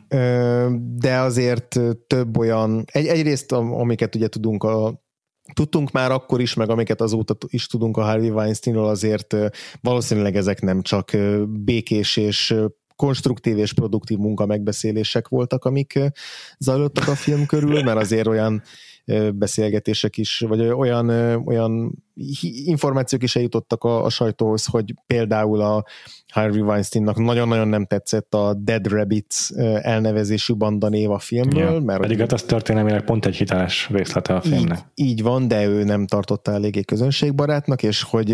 Hát ott... úgy eleve az egész, hogy a, a Leonardo DiCaprio nem elég szép fiús, hanem zsíros a haja folyton a filmben. Igen, meg a Daniel Day-Lewis sem eléggé úgy néz ki, amit egy poszterre föl lehet rakni, de hogy itt a Dead Rabbits csak azért is említem külön, mert hogy... Na, mert, mert hogy annyira kicsinyesség, nem? Egyrészt annyira kicsinyes, másrészt ott az ilyen, az ilyen közvetítő emberek, akik így a producer meg a rendező között közvetítettek, ők folyamatosan próbálták úgy intézni, hogy tudták, hogy a Scorsese-t ez nagyon fogja triggerelni, és hogy az egyik megbeszélésen se kerüljön elő, de az egyik megbeszélésen mégis, amikor ott volt a Weinstein, akkor ezt így kimondta, és akkor állítólag a, a, a Márti így felborította az asztalt, és így kiviharzott, és aznap így nem látták már a, a, a forgatási helyszínen. Nem tudni, hogy ezek mennyire, mennyire ilyen túl spilázott sztorik, de amúgy simán el tudom képzelni, hogy ott tényleg ilyen ordibálásig fajuljon a, fajuljon a helyzet. Az, az biztos, hogy ott a, a, a vágás meg, a, meg az utómunkák időszaka az nem volt, nem volt konfliktusmentes, és hát azt azért tudjuk a Weinsteinről, hogy arról is eléggé hírhet, hogy mennyire szereti a saját kontrolljába tartani azt, hogy az általa menedzselt filmek azok milyen vágással készüljenek el, és adott esetben így a rendezőnek a, az igényeire is teljesen fityet hányva már pedig én jobban tudom, hogy mitől lesz siker a film címszó uh-huh. alatt, ő újra vágja a filmet. Itt tudom, már nem volt történt ilyen újravágás, de az biztos, hogy, hogy ez egy ilyen csatározás volt, amiben valószínűleg nem a Scorsese ideális verziója győzött a végén. Igen, ezzel a végére már a Weinstein is úgy nyilatkozott, hogy de hát ez a film, ez a Marty filmje, soha nem akartam én ebbe beleszólni, meg minden egyes dollár meg centot, amit ráköltöttünk, azt megérte, ennek annyiba kell kerülni, amennyibe került, szóval így szerintem a végére már ő is így nem is tudom, hogy fogalmazzam ezt meg, de így, így a tudatában is próbálta úgy kezelni ezt a filmet, hogy jó, most akkor adtunk egy gigantikus blank checket a uh-huh. Scorsese-nek, de hát a Scorsese-ről van szó, most én is hódolok a Scorsese előtt mm-hmm. ezzel, egyébként is tíz Oscar jelölést hozott a film, úgyhogy nincs mire panaszkodnom. Anyagilag szerintem egyébként pont megtérült. Nagyjából igen, tehát hogy nem volt bukás a film, nem is volt akkora kolosszális siker, amit valószínűleg így, így reméltek tőle. Igen, hát tényleg konkrétan mivel karácsonykor mutatták be, az a Titanicnak a timeslotja, tehát ezt Igen. így tényleg úgy időzítették, hogy na ebből akár egy milliárdos film is lehetne. Igen, és hát ha már itt a, a filmnek az utóéleténél tartunk, ugye azért nagy Oscar reményeket fűztek a, a filmhez, tehát hogy igen, tíz jelölést kapott, de hát nyilvánvalóan azt remélték, hogy itt, itt ez lesz a Scorsese nagy estéje, ahol végre megkapja az összes olyan korábban kisemmizett filmé, filmjéért a díjat, amit, amit nem vagy szóval érted, amiket nem tudott korábban díjra váltani, az, az most meg fog történni, aztán ehhez képest a, a, a Chicago című musical tarolt az Oscaron, és hogy még az összes technikai kategóriában is, vagy a Gyűrűk Ura ja. két torony, vagy a Chicago az, az elorozta a, a díjakat a, a New York bandái elől, akkor a színészek közül Daniel Day-Lewis sem tudott ekkor Oscar díjat nyerni, szóval gyakorlatilag 10-ből nulla volt az arány, és azért ez egy, ez egy nagy érvágás volt, vagy ez egy ilyen, ez egy ilyen híres nagy ö, ö, fiaskó, tehát azért a, ugye minél több oszkára jelölnek egy filmet, annál cikibb, hogyha egyet se tud díjra váltani közülük, és jelen esetben pontosan ez történt meg a, a, a New York bandáival, és aztán ugye az Aviator volt a következő ilyen nagy próbálkozás, ami már nyert Oscárt, de azért szintén nem hozta meg azt, a, azt az elismerést, amit, amit Scorsese szeretett volna, és akkor végül a, a The Departed volt az, ami, ja. a, amivel végül sikerült megnyerni az első és máig egyetlen rendezői Oscar díját Martin Scorsese-nek. És hát a, a legjobb filmet is, meg hát a, Igen. az irishman ugyanígy járt, hogy Degeszre jelölték, így és van. nulla díjjal tért haza aznap este is. Így van. A film. Így van, így van. De egyébként meg ugye tökre érthető a Chicagónak a díjazása, tényleg egy fél évvel vagyunk a szeptember 11-i tragédia után, tehát azért itt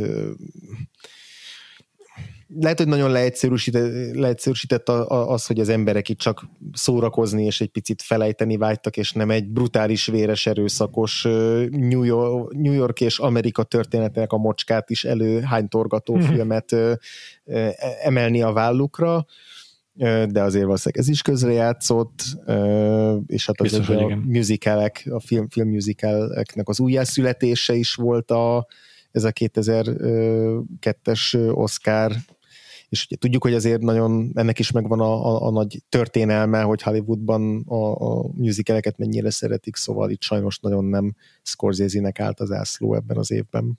Ja, nem egy, nem fél, hanem másfél évvel vagyunk, de de ugyanúgy igaz. Tehát az ja, igen, a Oscar díjat az már 2003 Persze. elejében, igazad van, bocsánat.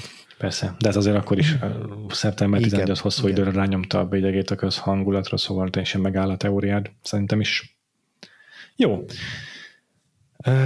nagyjából ezek szerintem, amiket így a, a uh-huh. színfalak mögötti, meg a filmotó életével kapcsolatos dolgokról érdemes elmondani. Az írókat még felsorolhatjuk, mert uh-huh.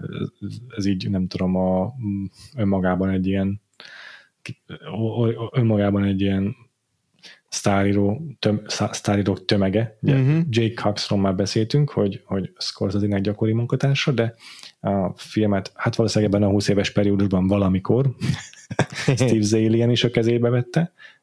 Nem tudom, hogy ő most tényleg konkrétan a forgatási dolgozott-e rajta, vagy csak köztes időben valamikor, de hát az biztos, hogy a Scorsese elmondta, hogy egész egyszerűen arról van szó, hogy a film akkora, meg a könyv akkora volumenű volt, hogy már, már, már a, már a forgatókönyvírói szakaszban is nagyon nehezen talált rá, hogy ezen hogy lesz fogás.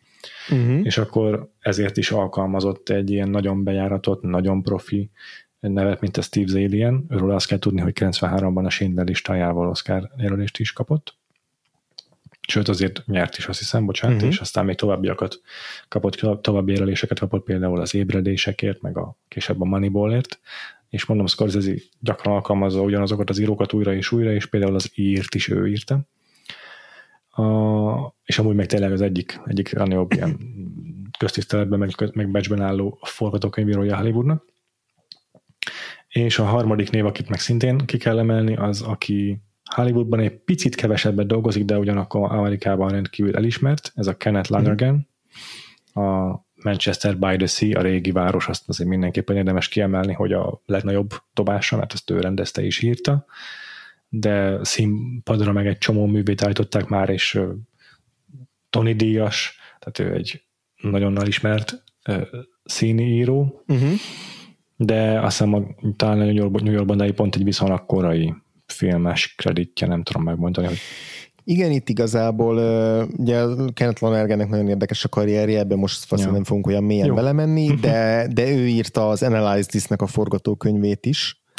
Ja, az a csak, csak egy, egy kis pánik, hogy mi? Aha. Így van, és ezért Aztán. volt ő akkor egy ilyen hirtelen keresetté vált forgatókönyvíró, vagy hát ilyen, talán nem script doktor, de hogy olyas valaki, akit, uh-huh. akit fel lehet kérni arra, hogy egy picit így maszatoljon a meglévő forgatókönyvben, és akkor bocsánat, ez történt a New Yorkban, de esetén is, tehát hogy ő már akkor szállt be a filmbe, amikor már forgatták Rómában a filmet, és akkor az volt a Scorsese kérése, hogy ő egy picit így, így árnyalja, mélyítse el a, a karaktereket, tehát legyenek egy kicsit komplexebbek azok a figurák, mint ahogy a, az eredeti forgatókönyvben ö, volt, és tehát, hogy té- ténylegesen ő így, egy, így átdolgozott részeket a forgatókönyvben, de ez volt az ő, ő szerepe, és hogy a Scorsese azt mondta róla, hogy hát igen, ő, ő, ő nagyon alkalmas volt arra, hogy így, hogy így megtalálja a, a, a karakterekben azt a, azt a plusz extra mélységet, ami esetleg még hiányzott belőle. Hát ez kérdés, hogy mennyire sikerült ténylegesen.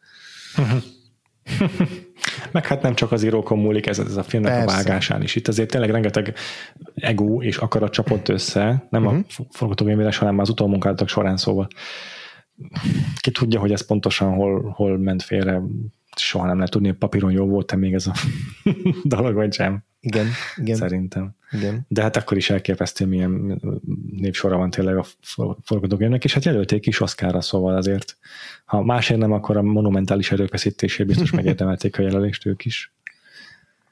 De hát a monumentális, ha már a monumentális erőfeszítések, akkor beszéljünk a kamerák előtt tevékenykedő résztvevőkről.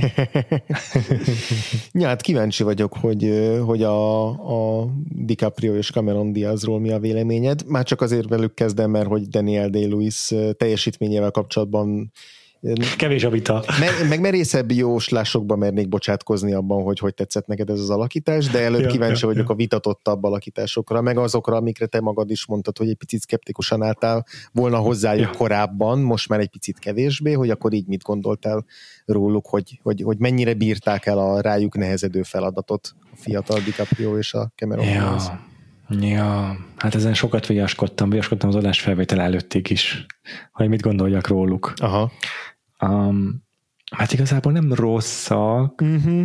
csak vannak a karaktereikkel is tehát hiányosságok szerintem. Szegény DiCaprio kapta a legrövidebbet szerintem, mert neki a legegyértelműbb ugyan a filmben a motivációja, meg azért az ő karakterével a legkönnyebb azonosulni, mert a hagyományos bosszú terv az egy, az egy jól bevett és könnyen ráakaszkodható uh-huh. motiváció, ami, amire rá tud ülni a néző, és tud vele menni, meg tud neki szurkolni, de valahogyan úgy van végigvezetve a filmen, és úgy van kilógozva ez a cselekményszál, hogy mégiscsak sérül az ő ábrázolása. Szerintem egyébként ez tényleg a vágáson múlott, és nem mm. a mhm. Thelma Schoonmakert vádolom, hanem egyszerűen ez a film ez egy ilyen megfoghatatlan, vagy nagyon nehezen megfogható valami, valami volt, és nem tudták maguk alá gyűrni az alkotók.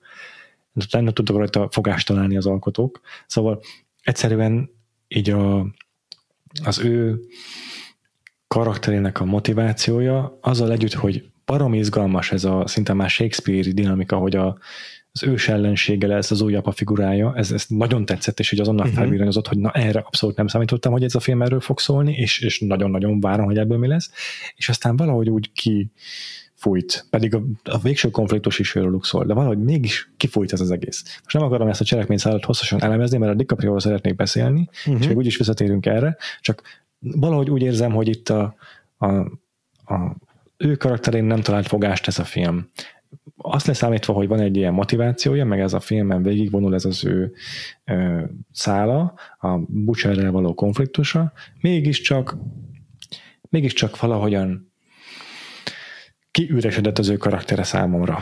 Hát az helyzet, hogy igen, az, az, az ő karaktere az egy klasszikusabb hős, mint amit akár a Scorsese filmektől megszokhattunk. Tehát, hogy itt van egy olyan, Ez nagyon igaz. van egy olyan operai léptékű ö, közeg és, és történet, egy ilyen sodró lendületű, a történelem viharában sodródó szereplőkkel felfestett ilyen nagy tabló, amihez választottak egy olyan szereplőt, aki, aki egy tényleg egy klasszikusabb hős, könnyebb vele azonosulni, ugye gyerekkorában végnézte, hogy az apját megölik, bosszút esküdött, egy ilyen klasszikus, ilyen nem tudom, Monte Cristo grófja jellegű karakterként indul. Igen, ez egy tök, tökéletes recept, nem? Tehát van egy történelmi filmet. Alulról kapaszkodik fel a semmiből, Igen. ugye kisemmizve, de ott for benne a, a düh, és akkor még egy szerelmi szállat is kap, tehát hogy egy, tényleg egy ilyen, egy ilyen abszolút hagyományos karaktertípus, és azért tényleg, hogyha körbenézünk mondjuk a, még a nagy léptékű Scorsese filmeknél sem, és most nem feltétlenül a, a nagy antihős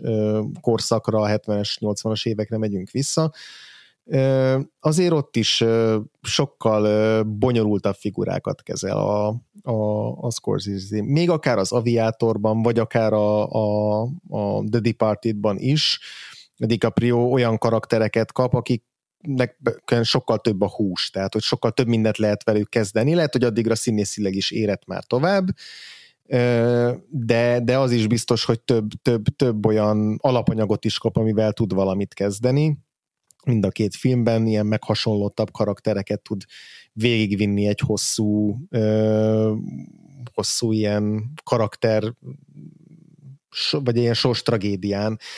És ami ebben a filmben talán így vele kapcsolatban hiányzik, vagy a karakterével, meg az alakításával is, hogy itt el kéne jutnunk, talán el kéne jutnunk oda, hogy egy ilyen fiatal, hebrencs, forrófejű, naív, figurából eljut a film végén egy ilyen igazi vezérré, tehát aki tényleg odaáll a, a, a, a bandák elé, és egyesíteni tudja azokat, akik eddig rejtőzködtek, és egy ilyen méltó vetétársa tud már lenni a Bildo Butchernek is egy ilyen egy ilyen vezető karakterként, és valahogy ez a transformáció nem igazán történik meg a filmben, tehát talán egy picit ja. ez, ez lehet még, ami, ami, ami így hiányozhat, hogy a film végén, amikor megjelenik ott a, a főtéren a, a, a DiCaprio, akkor nem érzed azt a nagy változást, a, ja. ami történik vele. Szerintem ami a, amíg a film viszonylag konzekvensen viszi az ő karakterét, meg amíg még a DiCaprio is elég jól tud menni vele, az kb. odáig tart, amíg, amíg lebukik a, a személyazonosságával a Bill the Butcher előtt, és hm. utána jönne az a szakasz a filmnek, ami igazán izgi a, a, a drámát tekintve. A drámát tekintve, meg a DiCaprio karakteréket tekintve, hogy őt, őt most így a, ilyen underground bosszúállóként akkor beindítja a nagy tervét, és akkor most már nyíltan indít egy ilyen háborúskodást, meg ő is meggyilkol embereket, de, de valahogy az egy picit összecsapott is ott talán az a szál, Hmm. Ö, ott kicsit túl gyorsan zajlanak már az események, és nem tudom, talán nekem ott a, a mostani újranézésnél legalábbis azt éreztem, hogy a második felében hiányzik az ő karakterével kapcsolatban valami. Igen, nekem is, nekem is az, az áll összekevésbé. És akkor egy pár mondatot a Cameron Diazról is, aki szerintem mindent megtesz, uh-huh. ami tőle tellik. Igen. Szerintem nagyon teljes karaktert tud megformálni, uh-huh. és nagyon transzparensen játszik, tehát könnyen azonosul vele a néző, vagy könnyen látja az ő belső világát a néző, nagyon nyíltan játszik. Mm, és jó is a karaktere, tehát uh, ahhoz képest, hogy ebben a filmben 90%-ban férfiak vannak, szerintem egy nagyon uh, hálás szerep az övé. És maximum ezt tudom kritikaként felhozni, amit mindenki más is, meg amit a DiCaprio-val kapcsolatban is felhoznak mindannyian, hogy ez az akcentus, ez, ez nem sikerül senkinek. Uh-huh Mm, de ezen én túl tudom magam tenni, nagyon Igen. gyorsan igazából, Igen. és így meg nagyon is tudtam élvezni az ő alakítását, és szerintem tényleg egy izgalmas karaktert kapott, amiben benne van ez a amit te is mondasz, hogy már-már operai, de én inkább azt mondanám, hogy Shakespeare uh-huh, ilyen uh-huh. köpenyek forgatás, vagy nem is tudom, hogy fogalmazzam, hogy, hogy ő neki a, a, a pártállása az bizonytalan, és a DiCaprio-nak a beleszembeni bizalma az értető okokból rendül meg. Uh-huh. Nekem ez, ez a dramaturgia még egészen tetszett is, tehát uh-huh. ez a része, ez a szála a filmnek amúgy is jobban tetszett, és, és én nagyon elégedett voltam a Cameron Diaz alakításával, csak annyi a, talán hogy egyetlen kifogásom vele kapcsolatban, hogy neki ugye van ez a kifejezés az angolban az ilyen casting ügynököknél, hogy period, period face, Aha. és hogy neki nagyon modern az arca. Aha, aha. és a Kate Winslet mondjuk a Titanicban sokkal jobban működik számomra, mint Uh-huh. Jobban 20. század beleolvad abba a korszakba. Aha. igen, igen, aha. igen, igen, igen. Hogy ez miért van, ezt, így, ezt megmagyarázhatatlan szerintem, de valahogy Igen. modern arca van számomra a Cameron Diaznak. igen. És egy kicsit, kicsit nem tudom leverni azt a gondolatot, hogy ő azért van bekasztingolva a filmbe, mert ő a éppen aktuális forró portéka, és éppen a Gwyneth Paltrow lett, hogy nem ért rá, vagy nem tudom, de hogy nagyjából így. Ó, igen, igen, igen, határozottan én is hasonlót érzek. Aha. Hogy így fogalmam sincs, hogy milyen nevek merülhettek föl esetleg, de hogy simán el tudom képzelni, hogy ezt így a Harvey Weinstein vitte oda Persze. Scorsese elé, hogy na, ő. Igen. Hát itt tényleg mindenki úgy van bekasztingolva, hogy, hogy, hogy a box office-t is kimaxolják lehetőleg a szereposztás által. Hát egyébként ez nem is, nem is lehet érte kárhoztatni senkit, Nem, mert meg ez egy ekkora költségvetésű filmnél ezzel kell tudni. Tehát a, van. az Oppenheimerre elég ránézni. Így van, így van.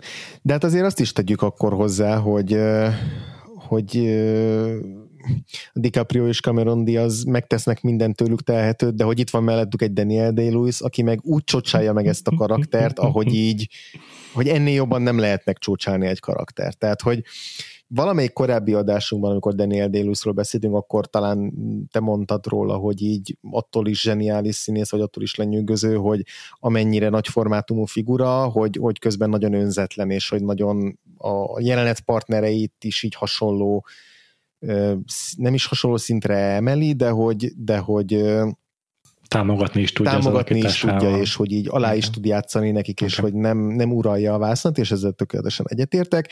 Ezzel együtt úgy érzem, hogy ebben a filmben ő nem azt mondom, hogy elnyomja a többi színész, mert itt is úgy érzem, hogy a közös jelenetekben abszolút egy partnerként tekint az összes többi színészre, de egész egyszerűen ő egy olyan nagy formátumú, olyan larger than life figurát testesít itt meg, egy ilyen elképesztő karizmával és kisugárzással, hogy akaratán kívül is nagyon nehéz tartani vele a lépést ebben a filmben. Tehát, hogy Igen. még egyszer mondom, nem azt akarom állítani, de Daniel Day-Lewis így a hatalmas egójával bejött, és itt ledominálta, leuralta a filmet, és nem hagyott senki mást érvényesülni, hanem egyszerűen azt mondom, hogy ő, ő, itt, ő itt egy olyan, olyan ilyen titáni erejű figurát alkotott meg, aki mellé a DiCaprio szerintem a karrierjének ezen a pontján még nem volt felkészülve annyira, hogy fel tudjon nőni, és a, a Cameron Diaz sem annyira, azzal együtt, hogy én is egyetértek veled, hogy mind a ketten igazából tök jól teljesítenek, és simán lehet, hogyha nem egy Daniel Day-Lewis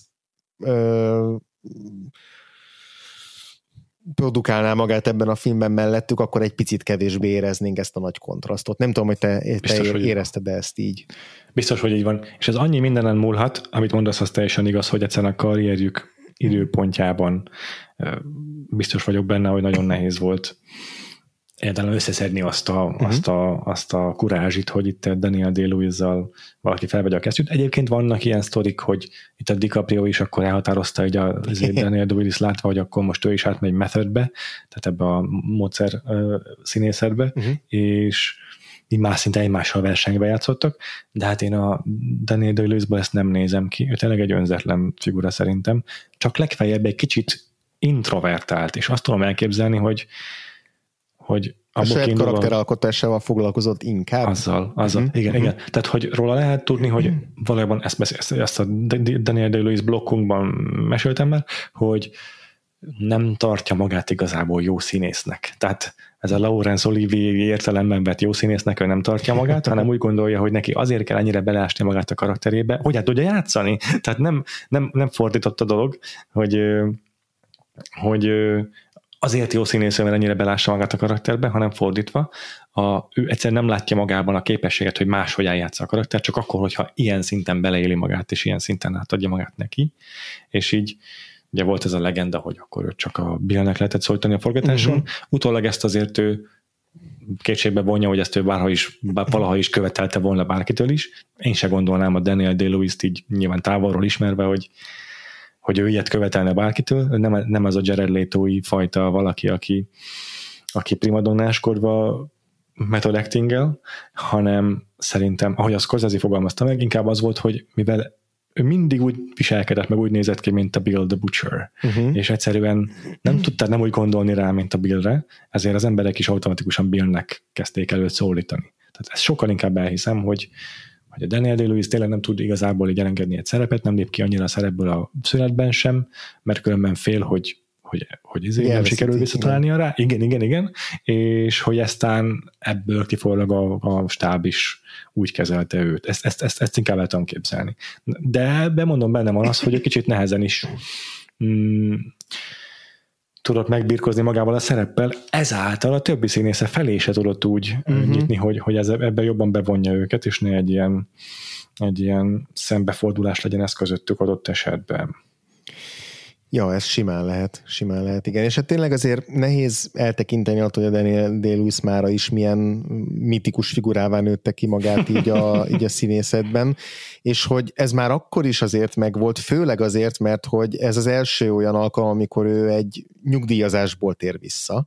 Ráadásul, tényleg. Tehát, hogy ott ugye a 97-es boxolót követően ő, ő eltűnt, Bejelentette, hogy nyugdíjba megy, és mit, mit cipészkedni Cipészkedett kezdett? Firenzében, vagy, vagy már nem is tudom, hogy pontosan hol. Egyébként ez, ez a legjobb a Daniel day hogy ő már 30 évvel megelőzte a korát, amikor elkezdik a színészektől elvenni a szerepeket a robotok, meg Igen. úgy általában a robotok a szakmákat. Ő azt ő fifikásan kitalálta, hogy olyan szerepeket vállalok, amiben bele tudom magyarázni, hogy el, el kell sajátítanom egy kétkezi szakmát a szerepkedvéért. Így, amikor már nem lesz színészként munkám, akkor akkor meg tudok élni. Így van, akkor már egy disznót is fel tud vágni, meg egy cipőt is el tud készíteni, most hiszem ruhát is tud ruhát varni, is. szóval... Itt megvan egy életre. Szóval, hogy, hogy azért, azért nem véletlen, hogy jó, oké, a DiCaprio is egy hatalmas név volt, de azért tényleg neki a part, meg a vasállatos, az már picit megtépázta ezt a, ezt a hírnevét, és már, már, már inkább így gúnyosan is köszörülték rajta a nyelvüket, valószínűleg így egyes ilyen bulvárlapok, meg források, hogy hát akkor ez egy a, a nagy, a nagy leománia az most már leáldozott, szóval, hogy neki inkább ez volt a tét, hogy itt most bemutassa, hogy ő egy komoly színész is tud lenni ami hát nem volt egy kis feladat önmagában sem, meg azért még tényleg ő egy névnek számított, de azért a, a, Daniel day már ekkor övezte egy olyan, olyan ilyen felhő, vagy egy olyan mítosz, aminek köszönhetően aztán az, hogy ráadásul pluszba egy ennyire, ennyire ilyen, ilyen tényleg le, lehengerően karizmatikus figurát tudott megformálni, ez, ez, ez, ez egy ilyen tökéletes vihar volt ahhoz, hogy, hogy az, ő, az ő alakítása dominálja. Szerintem azért mindmáig ennek a filmnek a, a, a befogadás történetét, és hát szerintem mi is most róla fogunk egy, egy jó darabig beszélni, mármint hogy most lehet. ettől a perctől kezdve, mert, mert róla azért lehet sokat beszélni ennek a filmnek a kapcsán is. Az biztos. Egyébként itt véletlenül se értsél félre, nem fogok olyanon gondolkodni, hogy hogy lehetett volna ezt a filmet jobban megvágni, de elgondolkodtam azon, hogy létezhetne-e ennek a filmnek egy olyan vágata, ahol hm. egy az egyben a Bill a főszereplő, uh-huh. az antihős. Uh-huh. Mert nem tudom, mennyire volt divat 2000-ben a nagybetűs antihős, de hogyha nekiálltak volna ennek a filmnek azzal a szemszöggel, hogy akkor legyen Bill, a gonosztevő, a fő karakter, uh-huh. és akkor ő fókuszálunk végig, és nem osztjuk meg a játékidőt DiCaprio karaktere meg ő közötte, akkor vajon hogyan sült volna el? Ez, ezt, ezt, ez, ez, ez nagyon érdekes, nagyon-nagyon érdekes kérdés. Nekem két dolog is eszembe jut erről, Na. két párhuzam talán. Az egyik, hogy igazából többé-kevésbé meg tudjuk mondani, hogy nem ez a film konkrét, hogy ez a film konkrétan milyen lett volna, hanem milyen lett volna egy ilyen nagy történelmi amerikai eredet mítosz eposz, Na. hogyha Daniel Day-Lewis játsza az antihős főszereplőt, hiszen ez a vérző olaj.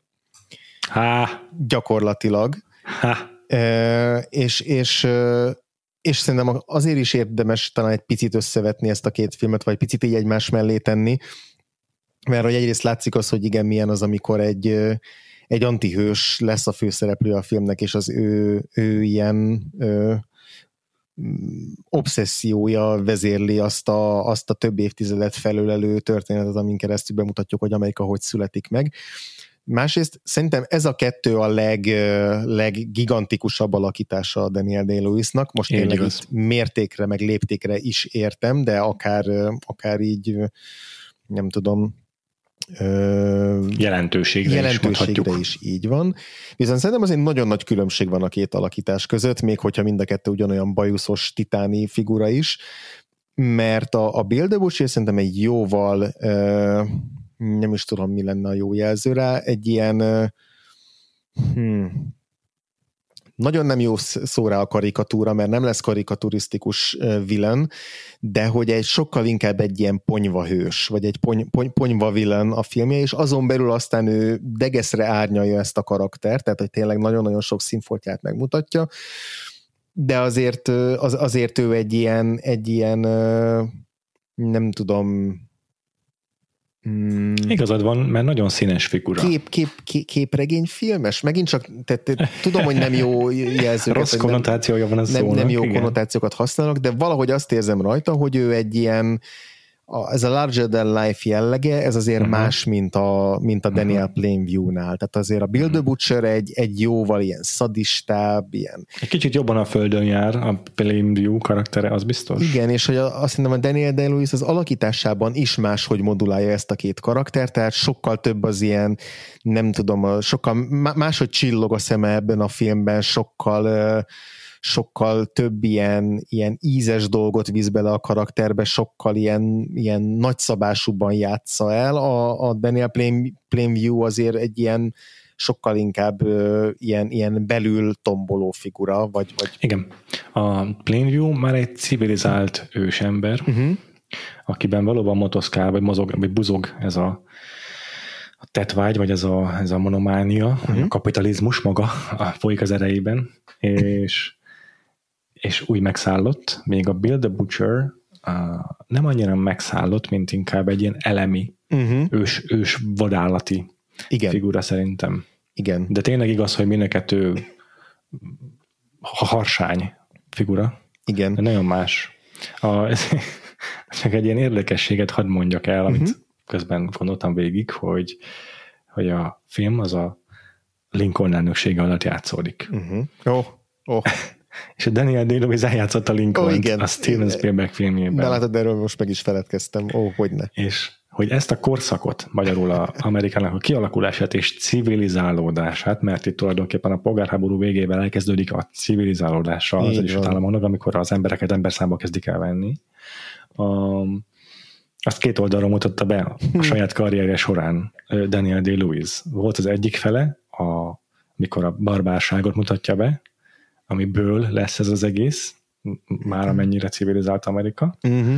és a másik fele meg a, az, a, a, a, vég, a, vég, a végtelen, vagy a vég, végletes civilizáltság, ahol megbeszéljük a problémákat, ahol egy, egy, egy kardot nem rántanak elő soha. Szavak erejével igen. győzünk. Igen, igen, igen, igen. És az is vicces, hogy mindenket több figura a cilinderéről közismert. és a Bill the Butcher az olyan, mint hogyha Daniel Plainview fogta volna, és egyben lenyelte volna Abraham Lincoln-t, és kifordítva kiköpte volna magából. Igen, igen, ez nagyon tetszik. Szóval ez, ez nagyon-nagyon lenyűgözött, hogy, hogy pont ez a figura ennél találkozik Amerikának ez a ez a fordulópontja kétszer is az életében. Igen, és még van is ez a jelenet, amikor meglátja Lincolnnak az arcképét, és akkor fog egy kést, és így beledobja. Igen. Belehajítja a kést, igen.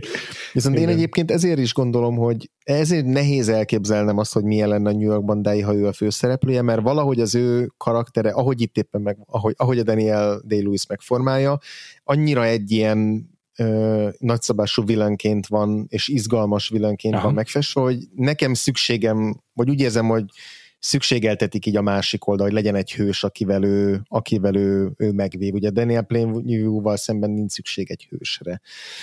Daniel Plainview-ról lehet karaktertanulmányt alkotni, Igen. de Billről nem, mert ahhoz viszont túlságosan elemi igen, figura. Igen, meg túlságosan egy antitézise valaminek, ami, ami mellett talán szükség van egy tézisre. Könnyen lehet, és uh, itt a másik párhuzam, amit gyorsan bedobnék, ami nagyon sokszor eszembe hogy a New York bandái mellett, és az a, az a, az alkotás, ami szerintem ezt a fajta ilyen dihotómiát, meg ugyanezt az antihős dolgot, ezt, ezt nagyon jól meg tudta végig tudta vezetni, az pedig a Deadwood, ami azért egy nagyon-nagyon hát, hasonló persze. Koncepció. Ugyanígy a Amerikának a barbárságból, a törvény, törvényen kívüliség, sőt a törvénytelenségből a civilizáltság felé ö, tartó útat ábrázolja, és azt, hogy, hogy ebben az újfajta ilyen a törvény által megszabott civilizált keretek között hogyan tud új életet kezdeni az, aki hozzászokott ahhoz, hogy mindent a késsel meg a disznókkal kell, kell megoldani. és ott az Elsveringen karaktere szerintem azért sok mindenben hasonlítható a, a Bill the Butcherre, csak az Elsveringen karaktere arra az izgalmas példa, hogy, hogy hogyan tud alkalmazkodni az új rendszerhez egy ilyen barbár egy intellektuális barbár, az, az, az hogyan tudja megtalálni a helyét, és hogyan tud egy antihősből már-már egyfajta hőssé válni, vagy, vagy elmozdulni egy, egy olyan irányba, ahol ő is a társadalom egy tagja lesz. És ugye abban a sorozatban is volt neki egy ellenpárja a törvény oldalán, aki viszont néha legalább annyira barbárnak tűnt a, a Bullock sheriff, mint amilyen a, vagy mint amilyen a, az Elsferingen, szóval, hogy a, a David Mills szerintem ezt nagyon jól meg tudta ragadni, hogy legyen egy hős, meg egy, meg egy villain, de mind a kettő ugyanolyan antihős tudjon maradni, de hát persze ehhez neki volt minimum három évadja, meg plusz egy lezáró filmje, szóval az alatt azért, azért a karaktereknek a komplexitását sokkal gazdagabban ki lehetett dolgozni, mint a New York bandája, aminek erre három órája volt csak. Ez egyébként teljesen igaz, és egy csomószor nekem is eszembe jutott már önmagában az is, hogy ez mennyire működne sorozatként. Igen. Akkor most én is megemlítek egy címet, mert a, a DiCaprio karakteréről, nem most nem a Daniel day fogok egy picit beszélni, csak a DiCaprio karakteréről okay. eszembe jutott a, a Sons of Anarchy. Hmm. Az is egy bandás sorozat, uh, ugye? Tehát igen, igen, szempontból. Igen. Bár modern, de azért abban meg nagyon hasonló, hogy ott is ilyen gengek csapnak össze egymással, és ott is egy apagyilkos, de ugyanakkor meg azért mégis csak félig meddig apa figura ellenséggel van dolga a főszereplőnek, és szerintem a Charlie Hanem nagyon sokszor megnézte a Gangs of New Yorkot. Szerintem árnyaltabban játsza egyébként a saját karakterét, mm-hmm. nyilván sorozatról is beszélünk, árnyaltabban játsza, mint itt a DiCaprio, meg jobb is az anyag, amit kap ilyen szempontból.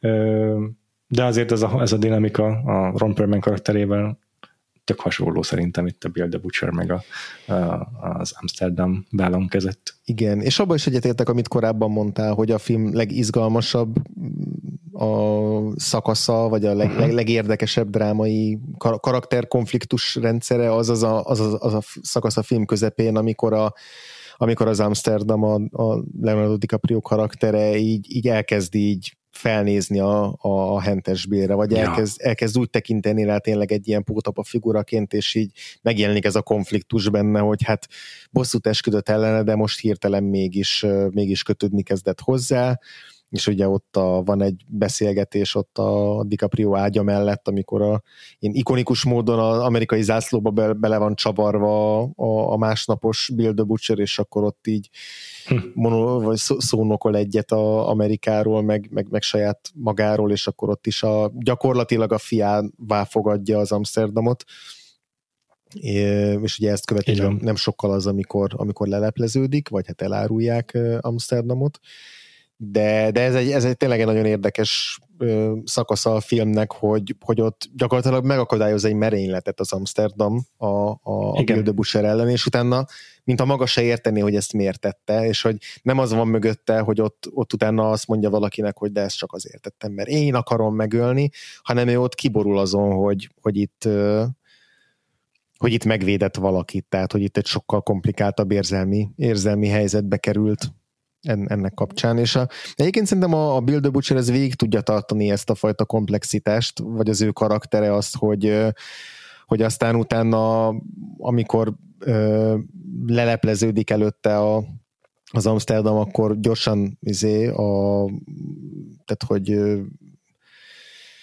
ö, kiebrudalja, és, és azt mondja, hogy ezt nem akar beszélni vele többet, de hogy, de hogy, de hogy végig megmarad benne ez a, ez a szeretettel gondol rá egy kicsit, meg így, meg így kicsit imponál neki, amikor elkezd felnőni a feladathoz az Amsterdam, és így szembeszáll vele, és akkor úgy gondolja, hogy na hát, ha most kap egy újabb olyan ellenfelet, mint az Amsterdamnak az apja, ugye Liam Neeson karaktere volt, akiről azt mondja, hogy ez egyetlen ember, akinek a halálát megjegyezte, és aki, a, a, aki méltó ellenfél volt számára, vagy, vagy olyas valaki, aki, aki, aki emlékezetre méltó. Szóval, szóval tehát nem mondom azt, hogy a film ezt végül is nem vezeti végig valamilyen szinten, de az biztos, hogy ennél még jobban is kiaknázhatta volna.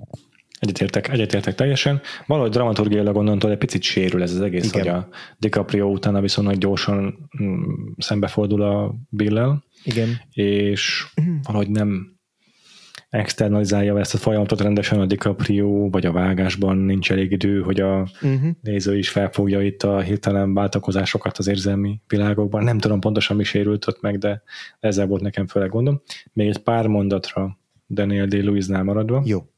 Meg a Bill-nél maradva, hogy a karaktert egyébként egy valós figuráról mintázták, csak átnevezték egy picit, mert az eredeti figura neve az volt, hogy Bill, vagy hát William Poole, uh-huh. és amúgy tényleg The Butcher volt a az ilyen gúny neve. Ugye átnevezték a filmben arra, hogy William Cutting, és azért, mert azért viszonylag át lett írva a karakter, sokkal hosszabb ideig él, mint az eredeti figura, akiről mm-hmm. mintázták, meg nem egy ilyen azért, merénylet áldozata lettem. Egy, egy, igen, igen, megölte egy fiatalabb fazon, de egész más motivációból, ez nem annyira egy, egy, egy, egy át a valós történelemből. Uh-huh. Az viszont igaz, hogy ilyen személyiség volt. Tehát egyrészt úgy, úgy, úgy mondták akkoriban, hogy nativist, ez a benszülöttnek nem, nevezték magukat, vagy benszülött pártinak nevezték magukat, vagy őshonos pártinak nevezték magukat, de ez alatt ők azt értették, hogy ők Amerikában születtek, és akkor Igen. ők védik a saját jogukat, szemben a, az Írországból és máshonnan bevándorlókkal tehát nem a őshonos amerikaiaknak a jogait védték, vagy ilyesmi. Mm. És az is igaz, hogy bár egy tíz évvel korábban halt meg, mint a filmben, de az utolsó mondata, amikor megmerényelték őt a, a merénylői, mert azt hiszem, hogy többen is támadtak rá, akkor az tényleg az volt, amit a filmben is mondott. Azt mondta szó szerint, hogy Goodbye my boys, thank God I died a true American. Mm. Szóval ezt a mondatot, ezt nagyon szépen visszafejtette a Scorsese, meg az írói, hogy akkor ez milyen is ez a figura, és mit jelent számára amerikainak lenni. Ez az önmegvalósítás, ez hogyan jelentkezik az ő esetében. Aztán mm, ez a visszavonulása, hogy a, a, a boxoló, vagy nem tudom mióta film címe után visszavonult, egyébként a Toby Maguire-rel együtt a DiCaprio könyörögte őt vissza, tehát ők jó barátok ketten, uh-huh. és és ők keresték meg addig a Daniel day hogy, hogy vállalja el a szerepet, és ők győzték meg róla.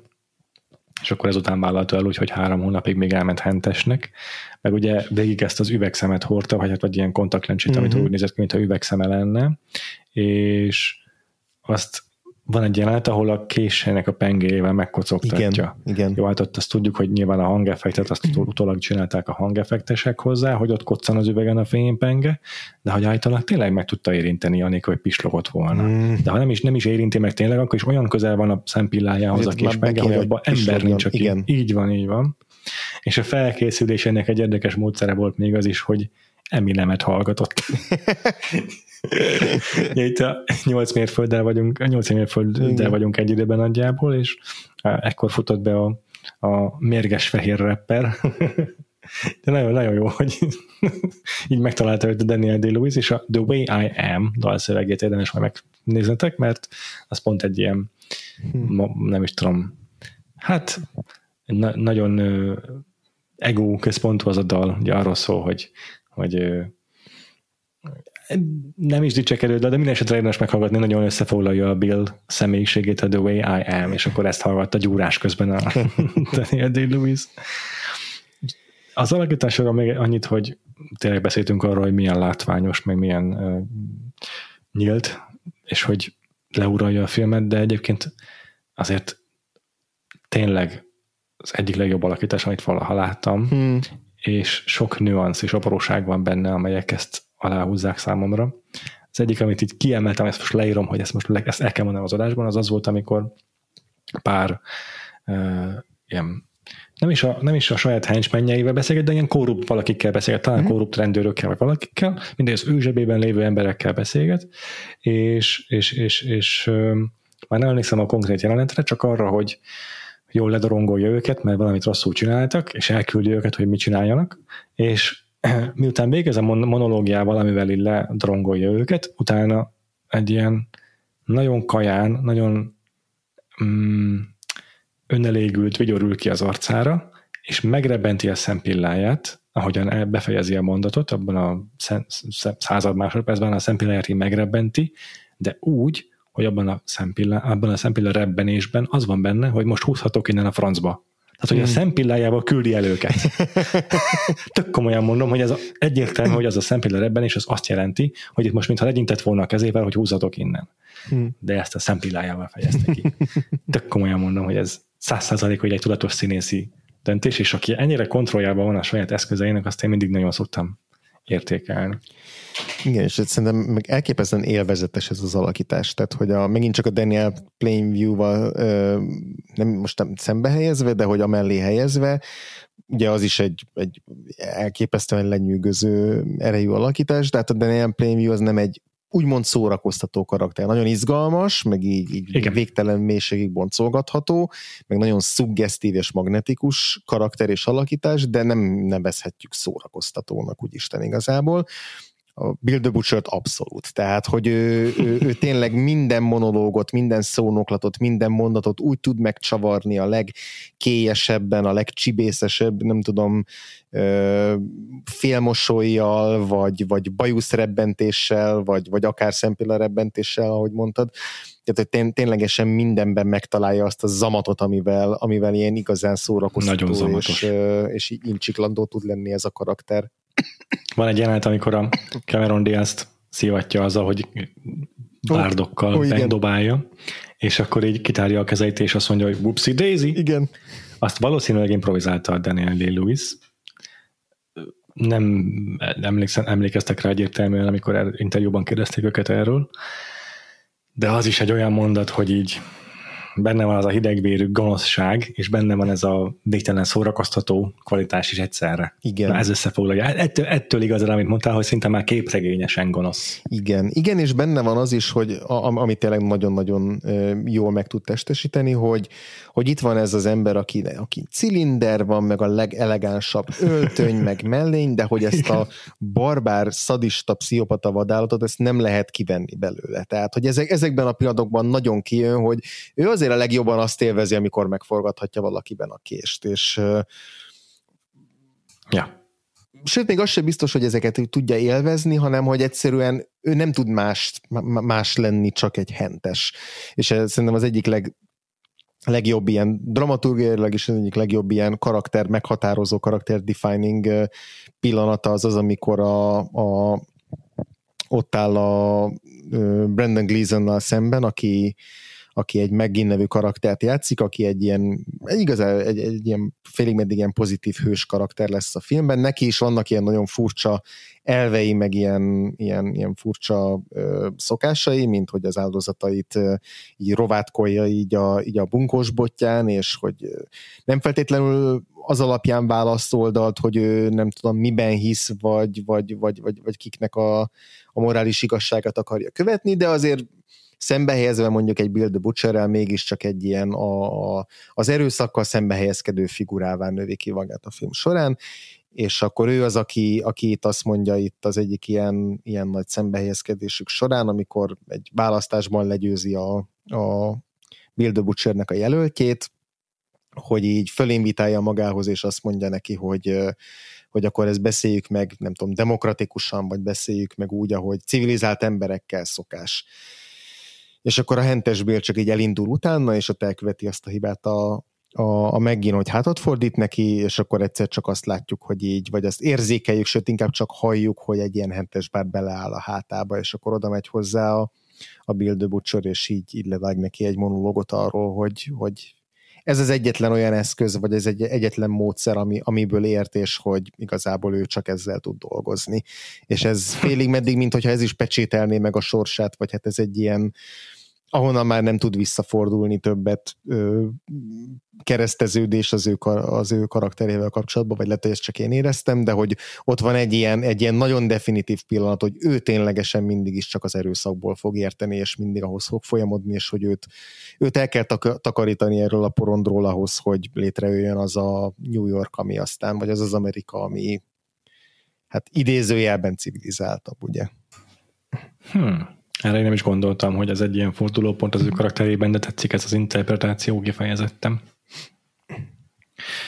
Jó, beszéljünk a többi, ha már itt szabasztod a, a, a Brendan Gleeson-t, beszéljünk a többi karakterről is egy picit, meg a színészekről is? Lehet, persze, persze. Ö, szerintem nagyon, nagyon szépen kibélelik ezt a filmet ilyen jó karakterszínészekkel. Tehát tényleg mindegyik a korrupt politikustól kezdve a korrupt rendőrön keresztül a, a, akár a Liam Neeson által alakított szintén legendásá nőtt apafiguráig mindenkire találtak egy nagyon jó karakterszínészt, aki tényleg tök jól meg tudja ezeket testesíteni. Igen a Jim Broadbent játsz az egyik uh-huh. korrupt figurát, vagy a John C. Reilly a Igen. másikat. Tényleg mindegyik nagyon jól illik a filmbe. Igen, de aztán uh. ilyen kisebb szerepekben itt van még a Stephen Graham, akit minden ja. létező Guy Ritchie filmből és, ja. és modern mafia filmből lehet ismerni, vagy akár a Boardwalk Empire-ből, hogyha már Scorsese-hez köthető projektekről hmm. beszélünk. Ő is egy ilyen visszatérő figurája ezeknek a kosztümös, kosztümös bűnügyi filmeknek vagy sorozatoknak. És a Mace Terrell a trónok harcából játsza a P.T. Barnumot. wow. Aki ezután elment énekelni a Michelle Williams-el. és Zac Efronnal. aki szerintem egy kicsit, kicsit kilógott, vagy nekem gyönge volt, az a Henry Thomas. Igen, igen úgy éreztem, hogy ő picit el van veszve ebben a filmben, de a karakter maga is furcsán van megírva, vagy mm-hmm. mondom, ez is lehet, hogy a vágásról múlott, hogy egyszerűen csak úgy állt össze az a sztori szála, mm-hmm. hogy nem volt számomra a kerek egész, nem tudom eldönteni, de, de az ő motivációi is sérültek számomra, vagy azért, mert nem, ő, nem tette bele azt a, azt a játékot, amit jobban értem, hogy ő mi megy keresztül, vagy azért, mert nem volt túl jó megírva, mert mm-hmm. igazából az, hogy ő féltékeny a ezért a Amsterdamre, azért, mert az Amsterdambe szerelmes egy prostituált, ez kicsit kevés. Kicsit igen. kevés. Igen, igen. igen. Szerintem az volt. Úgyhogy ő lehet, hogy nem a legjobb osztást kapta meg ebből a pakliból, szegény Henry Thomas. De nem is javította fel. Igen, igen, igen. igen. De egyébként igen, szerintem, szerintem is rohadt jó a szereposztása ennek a filmnek, és nagyon élveztem a, ezeket a figurát. Én a, nem is tudom, láttam még ilyen fiatalon például a Brandon Gleeson-t. Szinte azt mondtam, hogy milyen kis babyface Brandon. Igen, érdekes, hogy ha jól emlékszem, akkor a, a Brandon Gleeson Na. Ö, játszotta volna azt a boss tweedet, akit itt a Jim Broadbent játszik, a David Milchnek az ugyanebben a korszakban játszódó sorozatában, amiből aztán nem lett semmi. Azt hiszem, az is lett volna a címe, hogy Boss, de erre most nem vagyok teljesen meggyőződve, mert aztán volt egy másik sorozat is ugyanezen a címen. Aha. De, de úgy emlékszem, hogy volt egy ilyen, volt egy ilyen projektje a David Milchnek, szóval akkor, akkor ha az megvalósult volna, akkor megtörténtett volna a, vagy történtett volna egy hasonló ilyen párhuzam, mint amit most a, a Lincoln kapcsán említettünk, hogy így a, ugyanaz a színész több karaktert megformálni wow. ugyanebben a korszakban, yeah. ugyanezen a univerzumon belül akár. Tényleg. Még egy valakit emeljünk ki, mert azért a filmben mégiscsak sokat szerepel a Lawrence Gilliard Jr., uh-huh. aki mhm. a Jimmy Spoils, a, a stábból igazából az egyetlen kiemelkedő, vagy hogy olyan hangsúlyos fekete bőrű szereplő. Uh-huh. Őt is rengetegszer lehetett már tévéképernyőn látni, filmvászlon is látni, úgyhogy ő is egy ismertebb ilyen mm, figura. Én szóval a Wire-ben láttam, ha jól igen, emlékszem, igen, volt a igen. D'Angelo Barksdale. Igen. Jól emlékszem? Így, igen. így van. Én szerintem onnan ismerem őt. Én is leginkább, igen.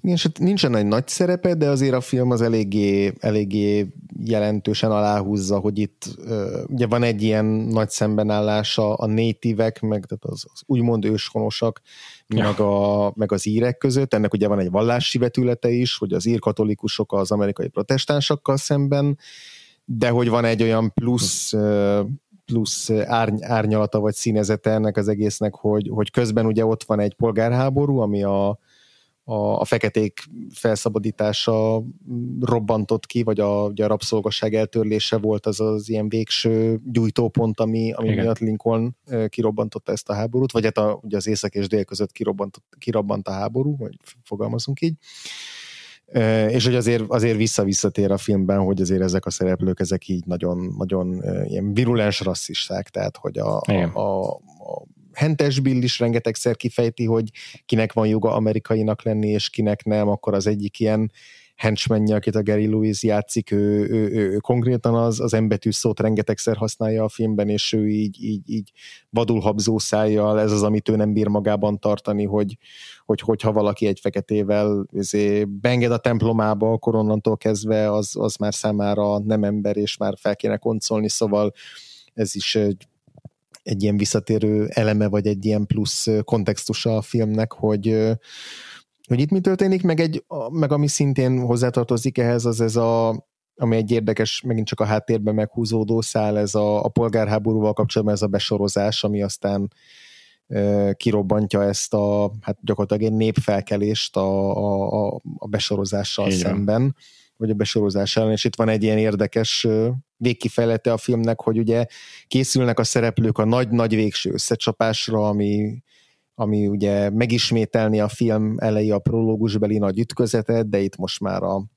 nem a Liam Neeson és a Daniel Day-Lewis, hanem a DiCaprio és a Daniel Day-Lewis nézne szembe, itt végre megbosszulhatná az apját, és akkor ez lenne a nagy végkifejlete a filmnek, de igazából ezt elsodorja úgymond a történelem, vagy elsodorja az, hogy itt már van, történik a háttérben egy fontosabb dolog, vagy egy, egy nagyobb horderejű dolog, ahol már a katonaságot is bevetik, és gyakorlatilag az egész ilyen bandaháborúskodásnak, meg annak, hogy így ilyen késsel és baltákkal ö, oldják meg a konfliktusokat, vagy rendezzék a konfliktusokat itt a New Yorki lakók, ennek igazából véget vet véget vetnek a, véget vet a katonasság, meg az ágyúk, és hogy itt le is zárul egy ilyen történelmi korszak, ami érdekes módon egy kicsit így egyesíti is így a szemben álló feleket, így, hogy akkor már nem egymással fognak küzdeni, hanem mindegyiküket ugye a, a, a törvény vagy a hatalom nak a, a fegyverei fogják,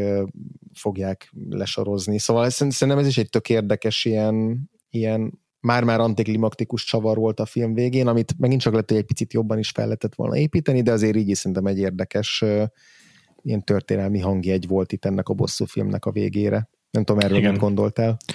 Ezzel maximálisan egyetértek, hogy a mondani valóját, amit a Scorsese ki akart hozni ebből az egész műből, azt szerintem sikerült kicsúcsosítania ebben a monumentális fináléban, és nekem igazából nem volt különösebb bajom azzal, hmm. hogy ö, ilyen viszonylag váratlanul fordult át ebbe a fináléba a film. Ugye a most akkor a filmnek a témáiról uh-huh. lehet szerintem ezzel együtt beszélni akkor. Egyébként a Scorsese-nek amúgy is egy jellemző vonása, hogy a, a, az erőszak az egy ilyen hirtelen kirobbanó, semmiből érkező valami nála, és az, hogy a film szinte a semmiből egy óriási lázadásban tör ki, az nagyon Scorsese is vonás, Igen. és nagyon jól illusztrálja azt is, hogy ez a valóságban valószínűleg hogyan történhetett meg, hogy a besorozás ellen hogyan kezdtek el tiltakozni az emberek, és akkor ebből hogy lett egy ilyen össznépi konfliktus, mm, amiben aztán mindenki áldozatul esett, mert egyébként közben elkezdték meglincselni a feketékért az utcán minden, szóval nem Igen. csak a, ezért szólt ez már a végén a, a sorozásról. Úgyhogy ezzel tényleg szépen, mondom, mm, aláhúzta a mondandóját, ami leginkább az, hogy mm, amikor nincsenek szabályok, akkor hogyan írjuk a saját törvényeinket, és mik lesznek azok, a, azok az értékek, amelyek alapján csoportokba, törzsekbe rendeződünk. Uh-huh. És hogy ez a, az ilyen történelem előtti állapot, ez hogyan tud kialakulni, és mennyire jellemző az embernek történelmi kortól függetlenül, uh-huh. hogy barbarizálódik adott esetben. Ez a, így fogalmazta meg valamelyik interjúban, hogy ez a törzsiesség, az ő igazából a törzsiesség szót azt használja is, uh-huh. törzsi gondolkodásmódot igazából mondhatjuk így is, hogy az ilyen helyzetekben, amikor a társadalom uh-huh. csődöt mond, Itt most ugye arról van szó, hogy Amerikában még jóformán kise alakult, másrészt meg éppen el van foglalva a komplett Amerika a saját polgárháborújában. Igen. Szóval egy ilyen helyzetben, ahol New York az egy ilyen magára hagyott lepratelep, ahol a házak is egyébként úgy épülnek meg, hogy mocsárra, ezért így elkezdenek egymástól elcsúszni, mert nincs rendes alapjuk, és így vannak városrészek, ahol fél méter mélységben sárban jársz, mert uh-huh. alulról a tenger átáztatja az éppen oda hordott földet, amire elkezdték felhozni a házakat. Szóval amikor egy ilyen helyen élsz, ami a élő lélegző mocsok, és senki nem bagózik rád a, a karhatalom oldaláról, uh-huh. akkor az, a, a, az ember visszafejlődik a legkisebb társadalmi egységre, ami a család. Ezt fogalmazta meg a Scorsese. És hogy ebben a helyzetben az Isten, ami ugye a Scorsese-nél egy ilyen állandó motívum, az Isten pedig egy olyan szerepet tölt be, hogy ő a háború istenévé válik. Vagy akkor adott esetben úgy is fogalmazhatunk, hogy a bosszúállás vagy a védelmezés mm-hmm. istenévé. És hogy ezt így úgy gondolta, hogy megfigyelheti, megfigyelhetjük a történelem során számos alkalommal, és hogy erre egy nagyon kiváló illusztris példa volt a, ez a korszak itt a 19. század közepe New Yorkban.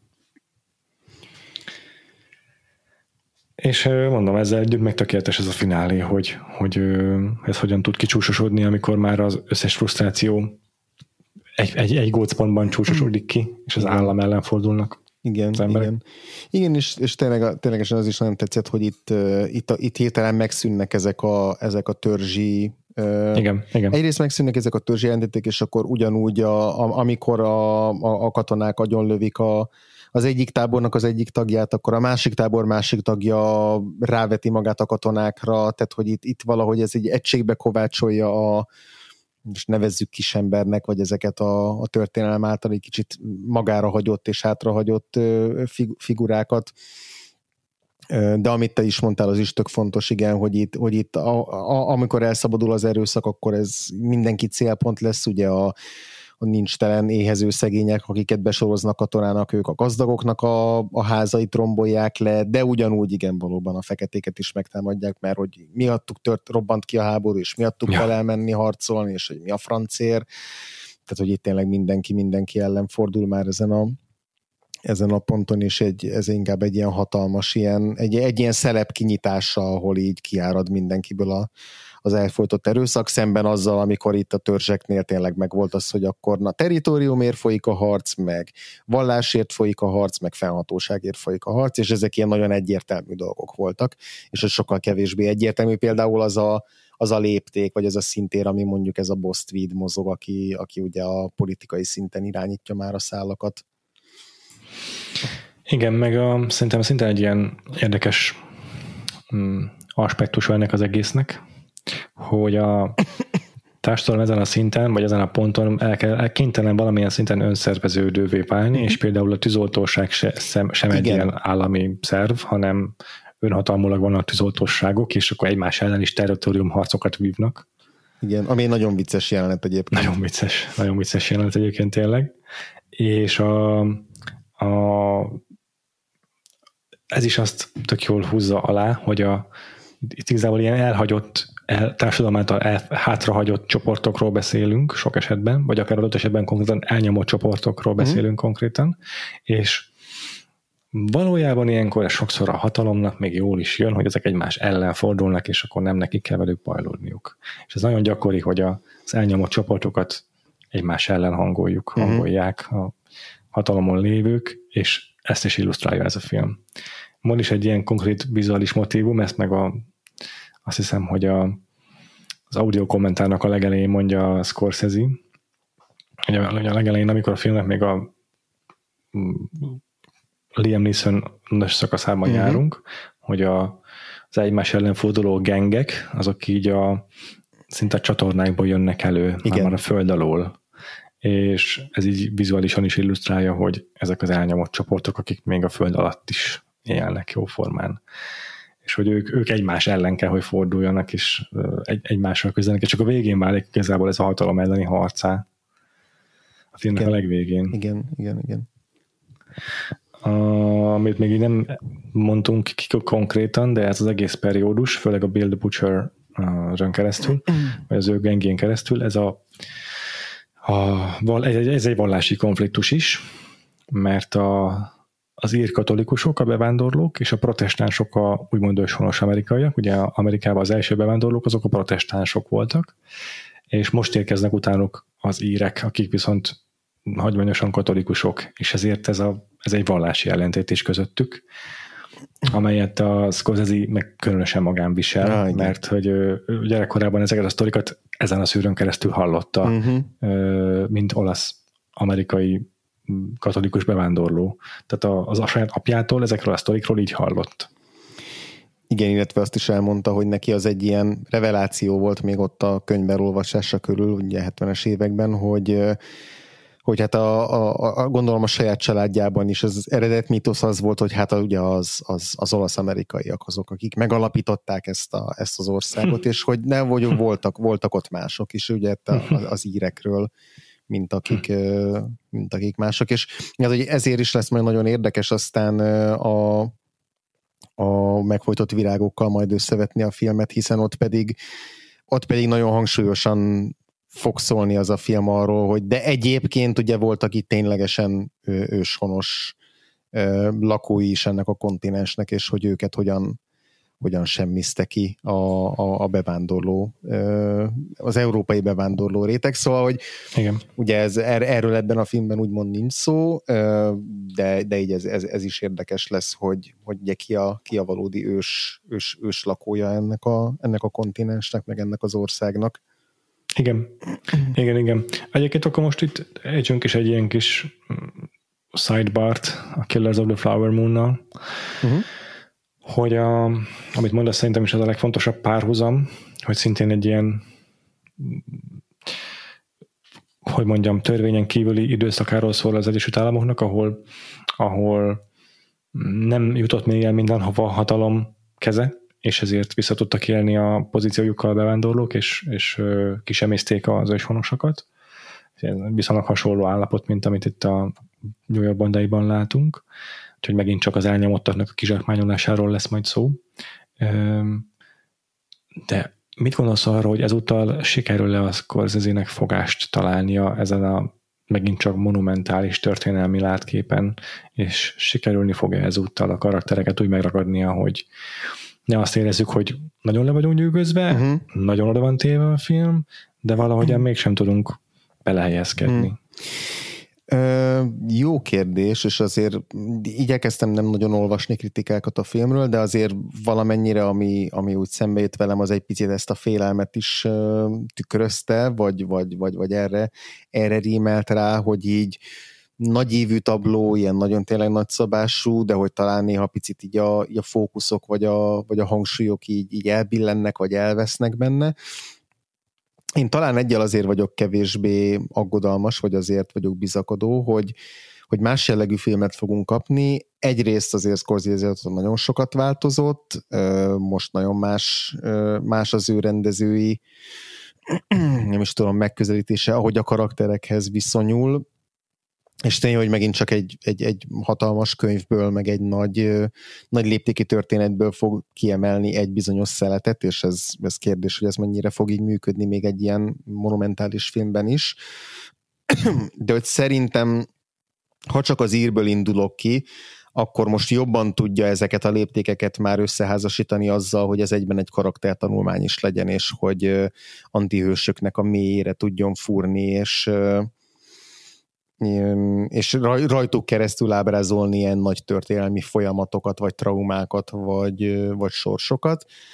Valamiért azt gondolom, hogy, el, hogy ez most egy picit jobban fog menni neki, mint a New York bandáiban, illetve talán azért is, mert hogy mert hogy a New York bandáinál tényleg azért érezhető az, hogy itt most hogy a Harvey Weinstein miatt, vagy ő magában is volt egy ilyen indítatás, hogy itt, hogy itt a közönség igényeit jobban kiszolgálni, vagy hogy ez egy közönségfilmebb, egy már-már blockbusterebb jellegű film legyen, hogy ez megvan ez a kettőség a New York bandáiban, ami miatt szerintem is részben a, a cselekmény, cselekményesség, ez a Shakespeare-i vagy operai ö, távlat, vagy akár a díszleteknek ez a, tehát a, a díszletezés, most így a, a körítés, fogalmazzunk így, az egy picit agyon nyomta így a karaktereket, vagy a karakterek egy részét. Szerintem itt most egy picit ma talán már ilyen, nem tudom, tendenciózusabb ebben a, a, a Scorsese, hogy ezeket az arányokat jobban tudja talán kezelni, mint ennél a, ennél a filmnél, de ezek, ezek lehet, hogy csak a reményeim, és, és és meglátjuk, hogy ez, ezeket, ezek, ezek valóban beigazolódnak. Te hogy látod most? Te talán hm. olvastad a könyvet, vagy olvasod a könyvet? Vagy... Igen, olvastam. Ugye?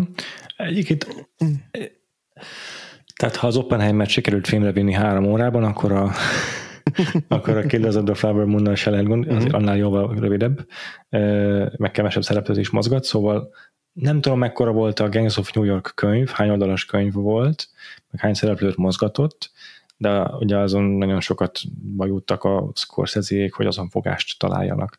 Talán ilyen szempontból a Killers of the Flower Moon egy icipicivel könnyebb falat, de ugyanekkor meg azt is tudjuk, hogy pontosan ugyanezeken a kínlódásokon mentek keresztül az előkészületek során, mint a Gangs of New Yorkban. Uh-huh. Szó szerint azon, hogy újra lett kalibrálva a teljes script, hogy más legyen a főszereplő, mint akit eredetileg kitaláltak. Uh-huh egy sokkal inkább ilyen procedurálisabb, nyomozósabb sztori lett volna, FBI-jal a középpontban, ahol a, ezért a fiatal ügynök kinyomozza, hogy ki az, aki gyilkolja az indiánokat, uh-huh.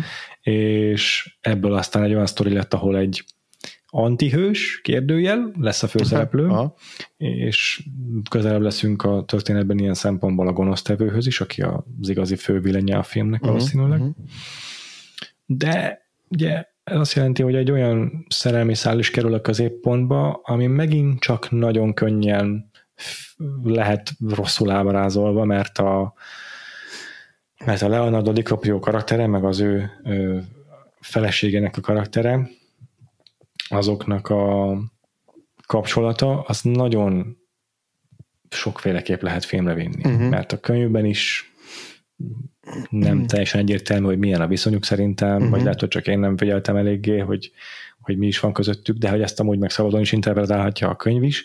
Szóval simán lehet, hogy pont ugyanúgy fog félrecsúszni, mint a Leo meg a uh-huh. Cameron Diaz szerelme, de az is lehet, hogy azúttal valami brilliáns módon fogást talál rajta a Scorsese meg az írója, aki most az Eric Roth egyébként, és tök jó lesz ez a gerince a filmnek, de mondom, benne van a pakliban, hogy pontosan ugyanazokon a banánhéjakon csúszik el, és semmivel nem ezért sikerül jobban fogást találni rajta, mint a Gangs of New Yorkon. Én szerintem benne van a pakliban, hmm.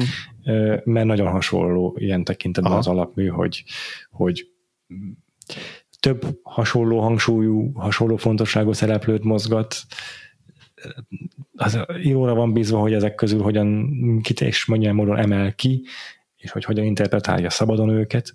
Szóval ez, hogyha a Scorsese-nek van gyenge pontja, akkor az lehet, hogy pont ez. Értem. Hogy a történelmi tabló, meg a történelmi látkép, meg a tábla mellett, vagy közben, vagy alatt kicsit elveszíti a fókuszt a karaktereken.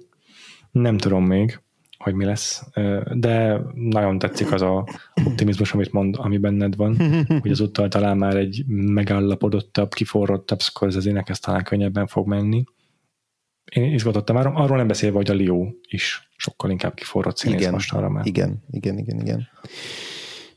És ezzel, ennek kapcsán egy picit még beszélnék arról, ami nekem nem annyira öregedett jól a New York bandái kapcsán, vagy inkább ami meglepően érződik rajta, hogy ez a 2000-es évek elején készült. Ez Na, egy-két, a YouTube, YouTube Egy-két dolog, például egyébként igen, tehát a zene használat az szerintem mindenképp mindenképp ide tartozik. Ez nem olyan ordítóan zavaró, hogy nem tudom, minden második percben megszólalna egy oda nem illő anakronisztikus betétdal, de a filmnek a zenei világa szerintem maga a score is, Howard Shore-nak a szkórja is valamennyire érződik rajta ez a, a 2000-es évek elejének a, a, a, a hatása. Ezt most ennél pontosabban nem tudom megfogalmazni, de ö, nem tudom, valahol olvastam talán ilyet, hogy így, mint hogyha egy, csak egy, egy egy kanyara lenne a film attól, hogy egy mobi, mobi betétdal szólaljon meg benne, és az érzet, hogy így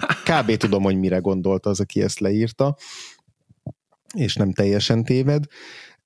A másik ilyen apróság az az, hogy a, a, a filmnek a, a véres csata jeleneteiben, akció jeleneteiben is használni egy-egy olyan effektet az operatőr, illetve a Scorsese, ami ez a kicsit ilyen belassuló, begyorsuló effekt, ami így főleg így a, hát talán nem a Matrix miatt, de hogy, de hogy ebben a, a Matrix-tól 300-ig terjedő időszakban azért sokan, sokan alkalmazták ezeket a trükköket. Megint csak nem egy olyan dolog, ami ilyen borzasztóan zavaró, vagy, vagy nagyon, nagyon olyasmi lenne, ami így nagyon kilóg, vagy na- nagyon ledob a filmből, filmről.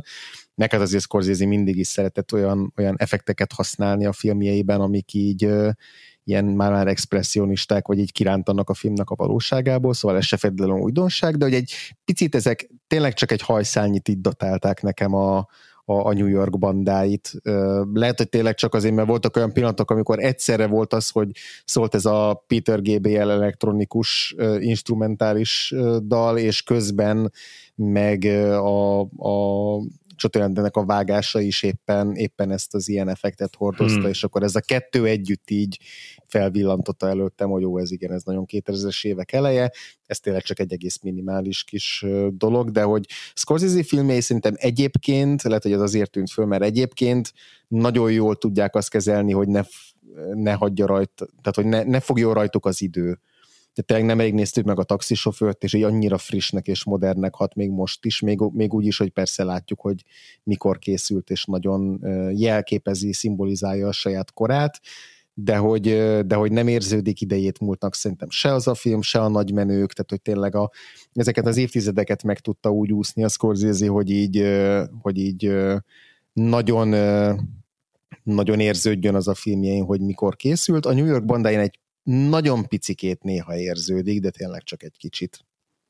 Ja, igen, értelek. Egyébként elhagyja, most akkor egy picit beszélve, ha már szóba hoztad így a történetmesélési eszközeit, okay. beszéltünk a rendezői fogásairól, és így elhagyja a legtöbb hogy hívják át, ilyen rendezői fogását, amiket szokott alkalmazni. Nem emlékszem, ebben a filmben lett volna nagyon olyan embert hátulról követős, steadikemes felvétel például. Vagy ilyen vörösbe, szóval... vörösbe váltó véres jelenetek. Igen. igen. Igen, igen. De ugyanakkor azért persze itt is mm, nagyon gazdagon él a történetmesélés, meg a kamera mozgatás különböző eszközeivel, szóval hatalmas díszleteket rendez be, tucatnyi, meg száz és száz év statisztával, én még nem hiszem, hogy láttam a Scorsese-től ekkora léptékű filmet, vagy van -e ezen kívül, nem is tudom, uh-huh. de ezeket tényleg megtölti élettel, és engem teljes mértékben lenyűgöznek ezek a felvételek, úgyhogy itt azért nagyon látjuk a, a dinamikus scorsese aki ugye tényleg nagyon izgáló kamerát tud néha kezelni, és amit mondasz, ez a lassítás, gyorsítás, ez, ez nekem ilyen nagyon nekem eszembe is jutottak azok, amiket mondasz, hogy ez mennyire 2000-es évek elejé. Nekem nagyon az ugrott be róla, hogy a Scorsese az szereti a szabálytalanságokat sokszor, meg fittyet hány az ilyen, az ilyen konvencionális vágás, meg hasonló megoldásokra, meg konvencionális kameramozgásokra is adott esetben, hogyha úgy érzi, hogy egy megoldással jobban tud érzelmeket mesélni, vagy csak úgy simán mesélni, történetet uh-huh. mesélni. És ez a film ez tele van ilyen ügyetlen vágásokkal abban az értelemben, hogy a kontinuitás egy pici-picit sérül, mert amikor izé két kamera állás között vált, akkor nem is úgy állt a szereplő, mint előtte. Szóval ilyenekkel tele van a film, de ez, ez Scorsese film esetében a kutyát nem zavarja, mert tudjuk, hogy sokkal fontosabb volt az, hogy ez itt két nagyon jó ték, amiket egymás után tett, és ö, okkal látjuk ezeket, és nem az volt a fontos, hogy most a mozgás az olyan tökéletesen fluid legyen a két kameraváltás között. Ö, meg aztán tele van ilyen jump cutokkal is a film, amik már tudatosan jump cutokként alkalmaz. Uh-huh. De például, amit kiemeltem, az a, magamnak felírtam, az amikor, amikor megismerjük a Bill the Butcher-t. Ez a, először van egy ilyen teljes alakos felvétel, aztán egy ilyen fél alakos felvétel, aztán meg egy ez egy közeli felvétel az arcáról a Daniel day nek és aztán utána még külön még a szemére is rámegy, és akkor ez ilyen négy vágással, ilyen tuf, tuf, tuf, gyorsítmusban közelít rá. Mm. Ez ilyen, nem is tudom, de hogy ez biztos nem gondoltam volna, hogy a 2000-es évek elejé filmben ezt a módszert látni fogom, mert ez ja, nem igaz. tudom, ilyen, ilyen, ilyen nagyon klasszikus, nagyon régies megoldás mondjuk egy fordulatnak a leleplezésére, Mhm. vagy egy gonosztevőnek a leleplezésére, vagy ilyesmi, és, és nagyon érdekes volt látni ebben a filmben egy ilyen húzást, és nagyon tetszik, hogy ennyire non-conform Mhm. sokszor a Mhm. Scorsese.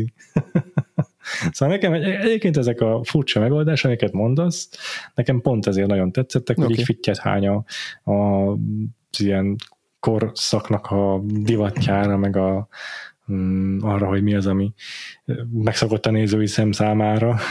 Értelek, Nekem értelek. bejöttek ezek a dolgok. Voltak ilyen csomó ilyen lendületes kamera használat, ahol rángatja a kamerát, a Damien Chazelle imádja ezt lenyúlni tőle, vagy nem tudom, ő az, aki még ezt kiforrattan használja, hogy így szélsebesen ezért pánál a kamera oldalra, svenkel oldalra a kamera. A, a vágások mondom sokszor teljesen kizökkentően váratlanok, és a, a, az erőszakot azt mondtam már, de még egyszer szeretném aláhúzni, hogy tele van a film ilyen kirobbanó erőszakkal.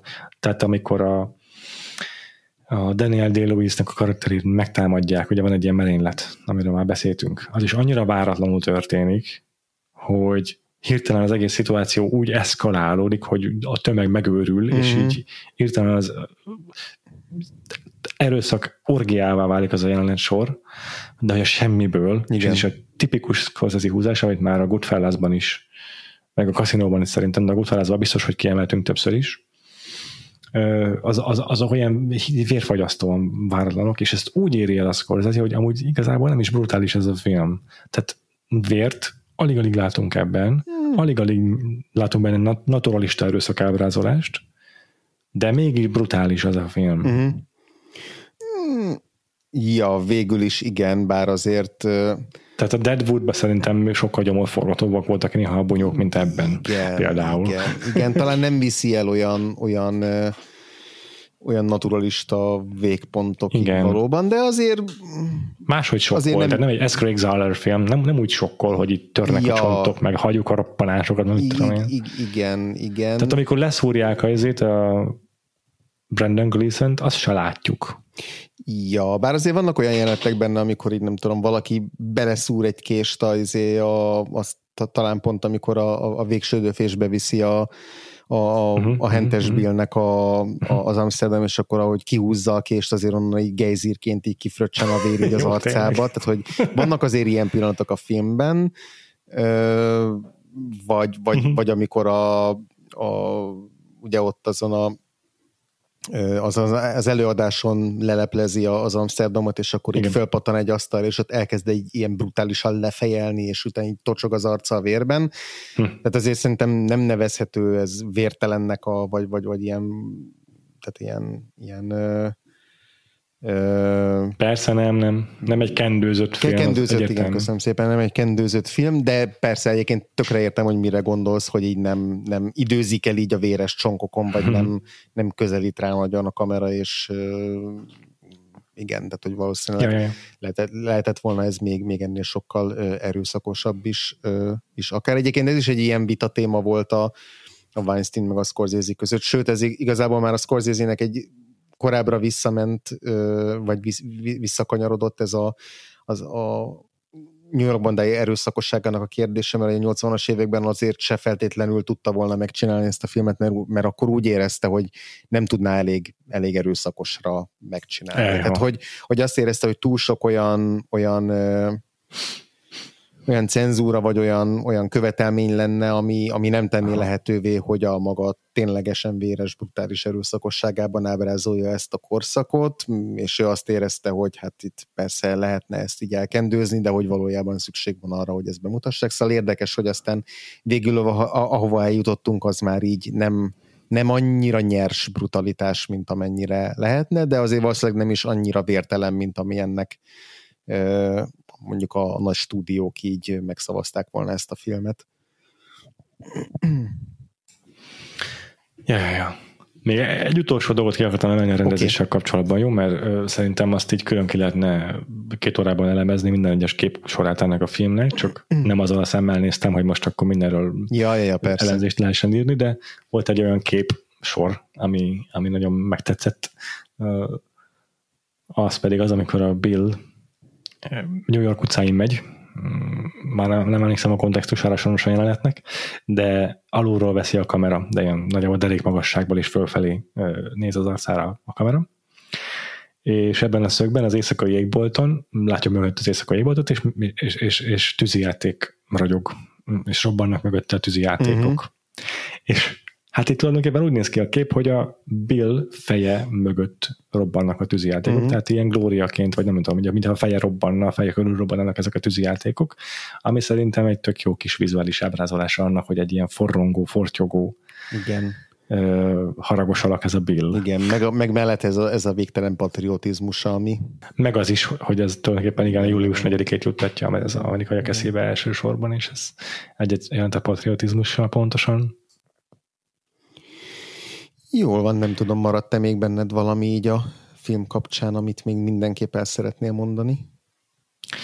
Szerintem egész jól, egész jól összefoglaltuk. Rendben, szerintem is. nem maradt bennem más. Jól Jó. van, hát akkor a, előveheted most már nyugodtan azt a nagy furkosbotot, amit a múltkor láttam nálad, és így behúzhatod ezt a rovátkát, hogy ezt a nagy vakfoltot most már kipipáltad. Ez az. De még azért van néhány még van jó pár, és a következő alkalommal egy, megint csak egy nagyon súlyos vakfoltot fogunk pótolni. Uh-huh. Azt hiszem, hogy jövő héten jön a Jackie Brown. Így van, így van. Jövő héten jön a Jackie, nem, két hét múlva jön a Jackie Brown elnézést. Ja igen, mert ugye továbbra is a, a már tavaly bevezetett két heti rendszerességet fogjuk tartani. Így Úgyhogy akkor következik a Jackie Brown. Reményeink szerint még majd ilyen ö, vendéggel vagy műsorvezetőtársal egy, való egyeztetés. Az lehet, hogy még ezen változtat. Itt lehet, hogy a blokkokon belül egy picit néha szabadabban fogjuk kezelni a sorrendet, de ja. egyelőre úgy állunk hozzá, hogy a Jackie Brown-nal fogjuk folytatni. Így van, és akkor ne felejtsétek el a vakfoltpodcast.hu per extra címet, ahol a támogatói tartalmainkat tudjátok meghallgatni. Így van. Um, ugye itt akár az adások közötti időben is jelentkezünk különféle témákkal. A legutóbbiakban megbeszéltük az Oppenheimet és a Barbit, de beszéltünk az íróknak a Strike-járól, uh-huh. van egy rohadt hosszú adásunk a Mission Impossible legutóbbi installációjáról, szóval egy csomó-csomó jó filmről. A másik, amit szintén nem érdemes elfelejtenetek, az pedig a webshopunk vakfoltpodcast.hu per bolt. Tehát még egyszer, vakfoltpodcast.hu per bolt. Ezen a címen pedig különféle a logunkkal ellátott cuccot tudtak magatoknak rendelni, például egy nagyon-nagyon szép napraforgósága pólót, vagy egy még gyönyörű bordó színű pólót, uh-huh. amin a logónk látható, uh-huh. van vászontáskánk is, és azt hiszem kitűzünk is, szóval mindenféle tök jó kis kellékkel tudtok gazdagodni, ha bevásároltok a vakfoltpodcast.hu per bolt címen. Van kiszállítási lehetőség is, illetve Budapesten belül akár személyes átvétellel is lehet vásárolni, úgyhogy érdemes még egyszer ránézni a webshopunkra is, és akkor ha még nem tettétek volna meg, iratkozzatok fel a podcastra a lejátszótokban, hogyha ezt a Spotify-on teszitek, vagy az Apple Podcast-en, nagy Isten a Google-ön, akkor ott még csillaggal is tudtok bennünket értékelni, amiért nagyon-nagyon hálásak lennénk.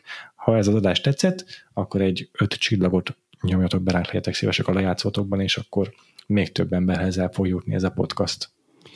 Így van.